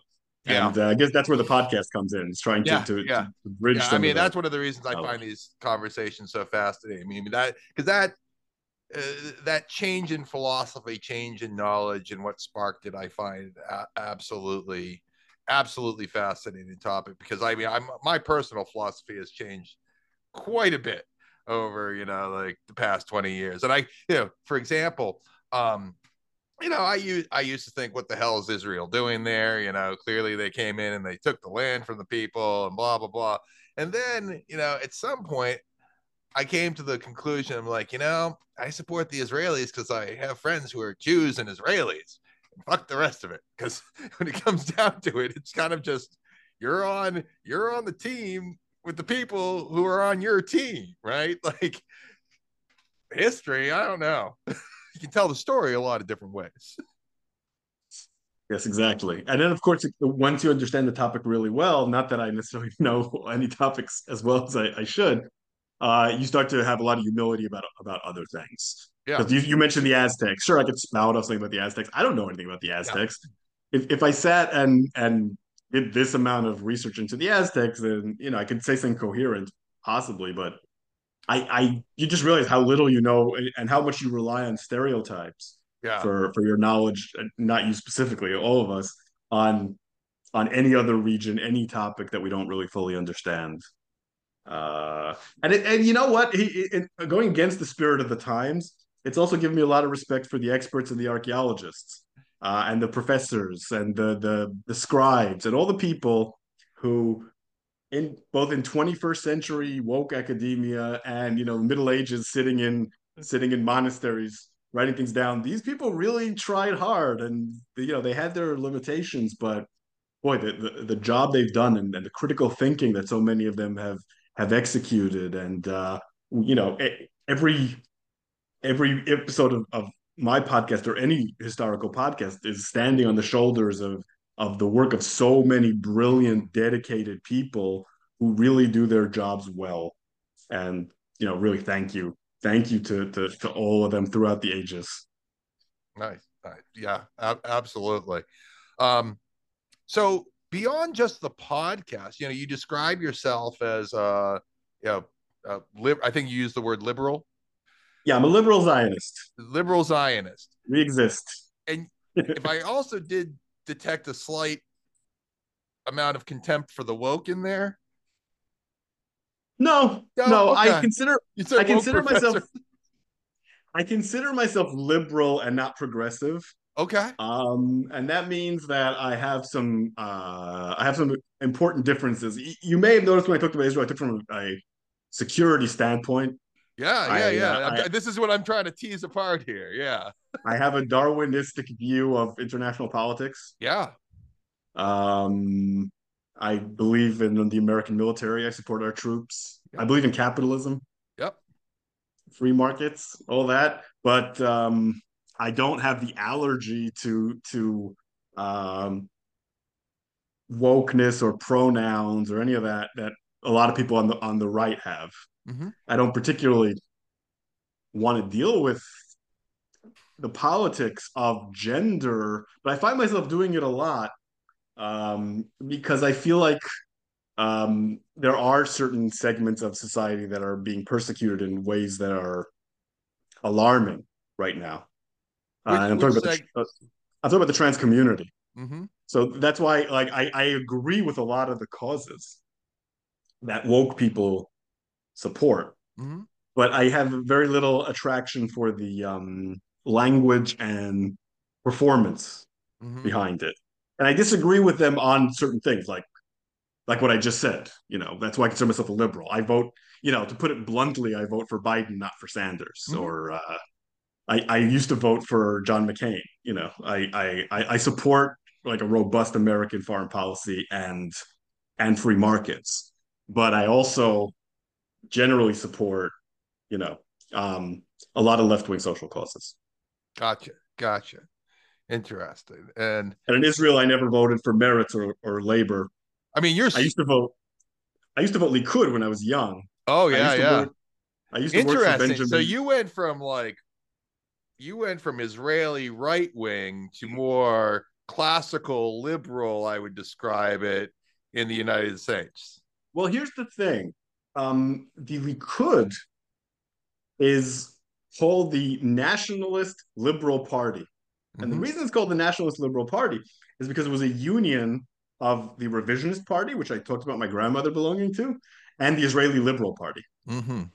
And the first, the man who created the Likud, Menachem Begin, was a classic 19th century liberal, called himself a liberal, mm-hmm. uh, supported um, equal rights for Arabs uh, in the country, even supported what you would today call activist judges. Uh, he he was very much he was very big on civil liberties in the hmm. classic mm. sense. So I grew up supporting the the side of the Likud that was that was liberal, hmm.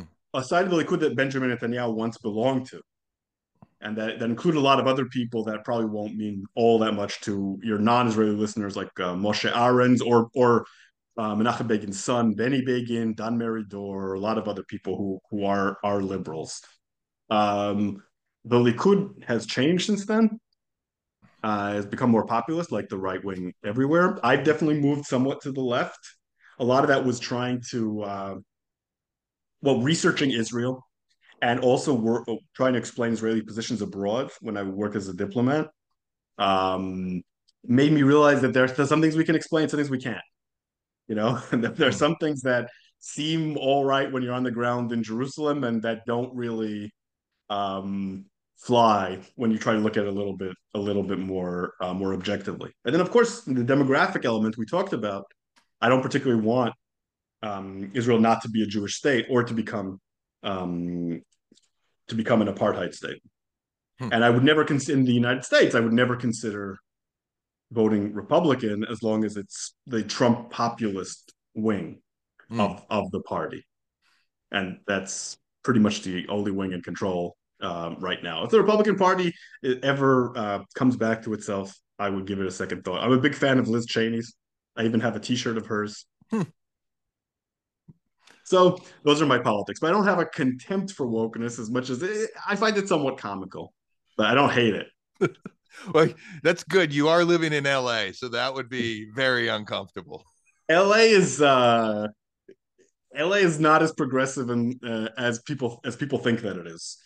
Uh, the the Rick Caruso almost won the election here because mm-hmm. a lot of people want the police to be stronger. They want to throw the homeless people off the streets. They, uh, you know, they don't want to build sh- homeless shelters anywhere near them. Not in my backyard. Yeah, they, yeah. The local politics here are. Um, it, this is not San Francisco. Okay. Okay. Yeah.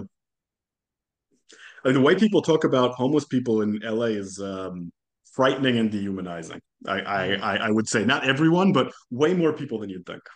Hmm. Gotcha. Yeah.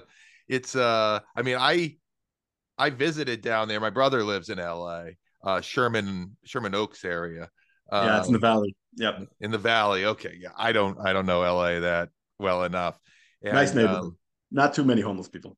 Not the yeah, no, the the the tent there's a lot of tents down there it, it's pretty overwhelming it's right i mean yeah. up, here, up, in seattle and it's it's it's a little bit harder to live but it's a there's a lot of tents it's uh and during during covid it was um you know some parks that were nice to go to became completely overwhelmed over yeah I've, I've, been to seattle recently you, you, have you have some similar problems but not on the same scale the only city yeah. with the same scale is san francisco Oh, I mean, San Francisco was just it was uh, uh, Mad Max territory. It was just un- unbelievable. I, I went somewhere in the mission and like just I, I I I could recognize at least three different forms of taking drugs being done in open air, you know, from a distance. I was like, whoa, that's this is different.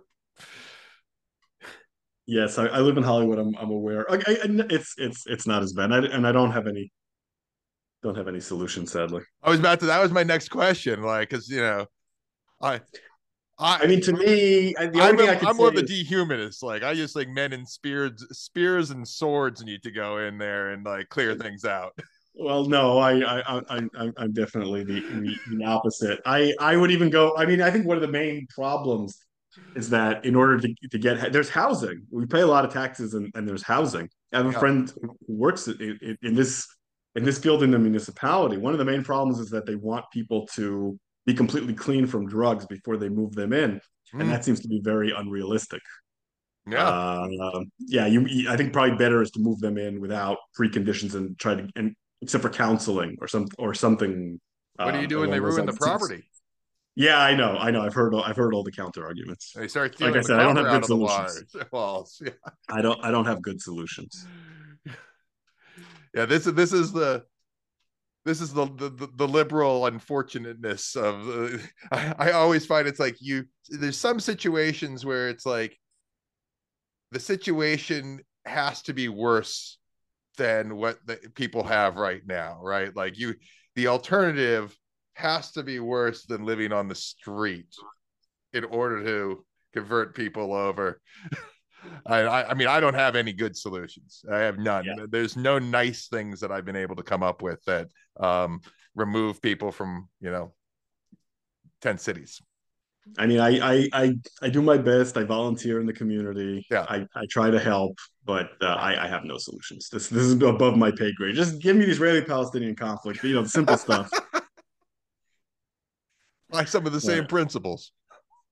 Well, in some ways that's so much more more simple. At least for me, this is this is stuff I really don't understand. I, I didn't grow up with any of this. I grew up in Jerusalem in the '80s. Yeah, we didn't have homeless people. I remember I remember a news um, edition when they said there are there's a hungry child in Bet Sha'an in it's a city in the north. Yeah. She has nothing to eat, and that was like leading leading the news. And uh, that's what that's what our society was like. You know, it was very egalitarian, had a lot of elements of socialism, and yeah. um, it wasn't very rich at that time. You know, capitalism kicked in in the '90s, but there were there weren't homeless people or, or hungry people. If there were, you'd find the person, you'd solve the problem. Yeah, it's, and it's it, how many people? How many people live in Israel? Well, right now it's close to nine million. Nine million or so. Yeah. Yeah. You know, and I I think part of it is it's a problem of scale, right? You know, back in the 80s, how many were people were in Israel? Uh five, four, five million. Yeah.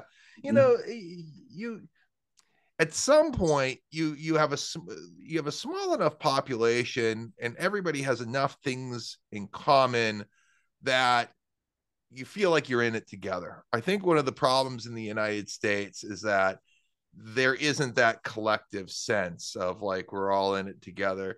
And there's clearly some people who are willing to you know not do you know take advantage of the systems and, and whatnot as much as possible and, and not participate. And you have this like this want to be empathetic and take care of people as though you know they're they're your family and and and you know uh, treat them well. In the same time you know too many people who are not going to participate in a positive way. Well part of it is the size for sure. Yeah. part of it's the culture. I mean i've i've lived in in, in not too many countries. This is like the fifth country i've lived in for a certain amount of time fourth. It's definitely the least community oriented and yep. united. I mean the, the and just the idea of the rugged individualism is so hardwired into American society uh, that aside from the size, it adds it adds another layer uh, of of isolation. That's one of the reasons I think yeah. we have so much violence here and mental illness here because we're we're community oriented creatures. Yeah, uh, and rugged individualism uh, has spurred America to great heights, but it's also uh, damaged the social ties by by yeah. definition and and by intention. I, I I think that's absolutely true. Like especially when you, it's a very weird dynamic in the United States because you have all of the quote unquote elites end up going to college, and they quite frequently go off to college at a place that's far from their homes, and then they move and they get jobs quite frequently in places that like they, they don't have any roots on. So you get this this disparate sort of fractionalization of people without roots within a community coming in and that sense of community is just really gone. And you know my my wife and I neither of us are from Seattle um and we don't we don't have family nearby. And we when we had our first kid 6 months ago and congratulations. Thank you. Thank you. It's a, it's great. Um, and you know, we joined this group of other new parents just because we wanted to have a community that was, you know, doing the same sort of things. And it really, it just, it was baffling to me. It's like, why in the world are we organizing our lives like this? It's, it's, it just well, the lack of community. It's the, it, it just, you know, and I think it I think it's endemic, like you were saying, and it's not just the scale; it's it's just how how we expect to live our lives and you know, what what's been normalized. I find it very odd, and I'm I'm yeah. smack down in the middle of it. I'm you know I participated in it like this for 20, 30 years now. And you, you can't argue with the results the United States has has had on a creative level. It's it's yeah. absolutely astounding. Some of that is geography yeah. But some mean, of that is some of that is that that exact spirit that we're criticizing. Yeah. So it has a duality. Um, but it's very harmful. It's very definition of a double-edged sword. Yeah, uh, for sure. It's uh, it, it's it's very you know, it, but is Israel on the other hand, it's like it has a lot of that creative impulses, and I think because just like the United States, the people who went there, at least for the the, the Jews, were were the adventurous spirit. You were you were going, you were leaving somewhere and going on a great adventure to you know build something, and the kind of people that that attracts are different kinds of people. Yeah, yeah, and the kind of people who rise to the top in that kind of adversity are a certain kind of kind of people uh, as as well. Yeah, we managed to the first few generations. Yeah. Yes. Well, well, still, I mean, there's a reason Israel's high tech is so yeah it's so successful. Um, and military strategic thinking is still very high level. And mm-hmm. uh, yeah, uh, Israel has more um, academic publications per person than any other country in the world. Uh, you you have taxi drivers in Israel. You have to have like a master's degree, from what I hear. Yeah, possibly. I mean, I've had Uber drivers. I mean, if I if you believe what they tell you, anyway, I've had Uber drivers here with all kinds of achievements. I yeah, yeah. cool. Well, Shaiel, is there anything else we uh, should be talking about? Well, I would like to plug my second podcast. Oh, I do have yeah, another absolutely. podcast now. Um, I don't know why I'm doing so many podcasts, but uh, well, I, my other one's called one. Awesome. I, I have another one. It's called Israel Explained. Israel Explained. And, okay.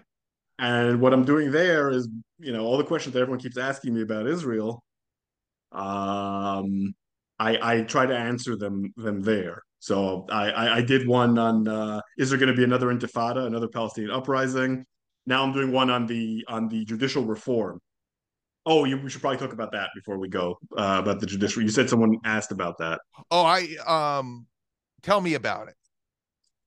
Oh, okay. Uh, so you, you, at some point in our conversation, we were talking about whether Israel is going to remain a democracy.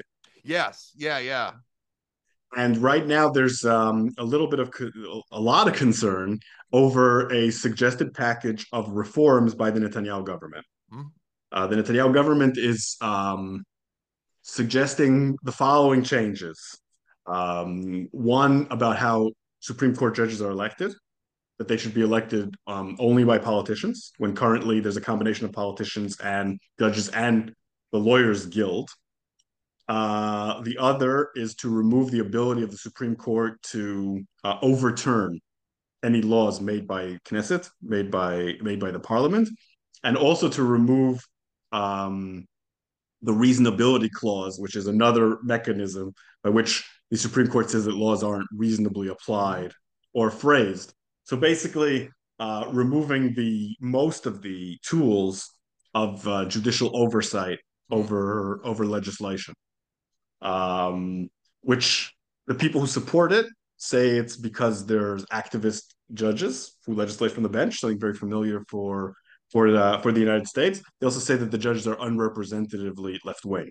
Mm. Uh, those who are against it, including myself, um, they say that the only check and balance on the government is the Supreme Court, because in Israel we only have one chamber of parliament, and there's no separation between the executive and the legislative arm of government, because it's the same. You have a coalition that is selected in the in the Knesset in the parliament, and they run the executive. You take members right. from those parties and you put them in charge of the various executive ministries. So um, it's it's removing the only check and balance on on the government. So people ask all the time, is this going to end up challenging Israeli democracy? Uh, and the answer to that is that it makes it very easy for the executive to challenge and undermine democracy if it wants to. Yeah, very similar to, and we don't have to. to it's not theoretical. The, the most similar cases are Hungary and Poland, mm. um, and to a lesser extent Turkey, where they did similar things to mm-hmm. to the to the judicial branch, and the results were not an out complete abolition of democracy, but democracy is hollowed out to a great extent. Mm. I mean, it, it certainly sounds like from what you describe that not having judicial oversight could would lead you in a tyrannical direction or possibly yes and and the the, the main counter argument just just to be fair it focuses on the flaws of the justices yeah. and their approach, which are some of the criticisms are are warranted, but you can make a lot of the same criticisms against the U.S. Supreme Court, but mm-hmm. you wouldn't want to remove its constitutional oversight role um, yeah. in in the United States. And if you did, by the way, the results would, would be less severe because you have the separation between the executive and the uh, legislative branch, and the legislative branch is divided in a in a bicameral Congress. Mm. So the the damage to the United States if you if you took away the Supreme Court's constitutional oversight would be terrible, but it wouldn't be as bad. Yeah, so that's that's my my take on it anyway. If you want more, listen to Israel Explained. Israel Explained. Are you going to have uh, now? How? What's your format of this podcast going to be? Is it just going to be you reading off questions that are submitted? Like, well, I'm, I'm I give in-depth dives into topics right now. I am answering questions, especially on this one, because people are asking me a lot of questions about this topic. Um, but I think this is a good format for interviews.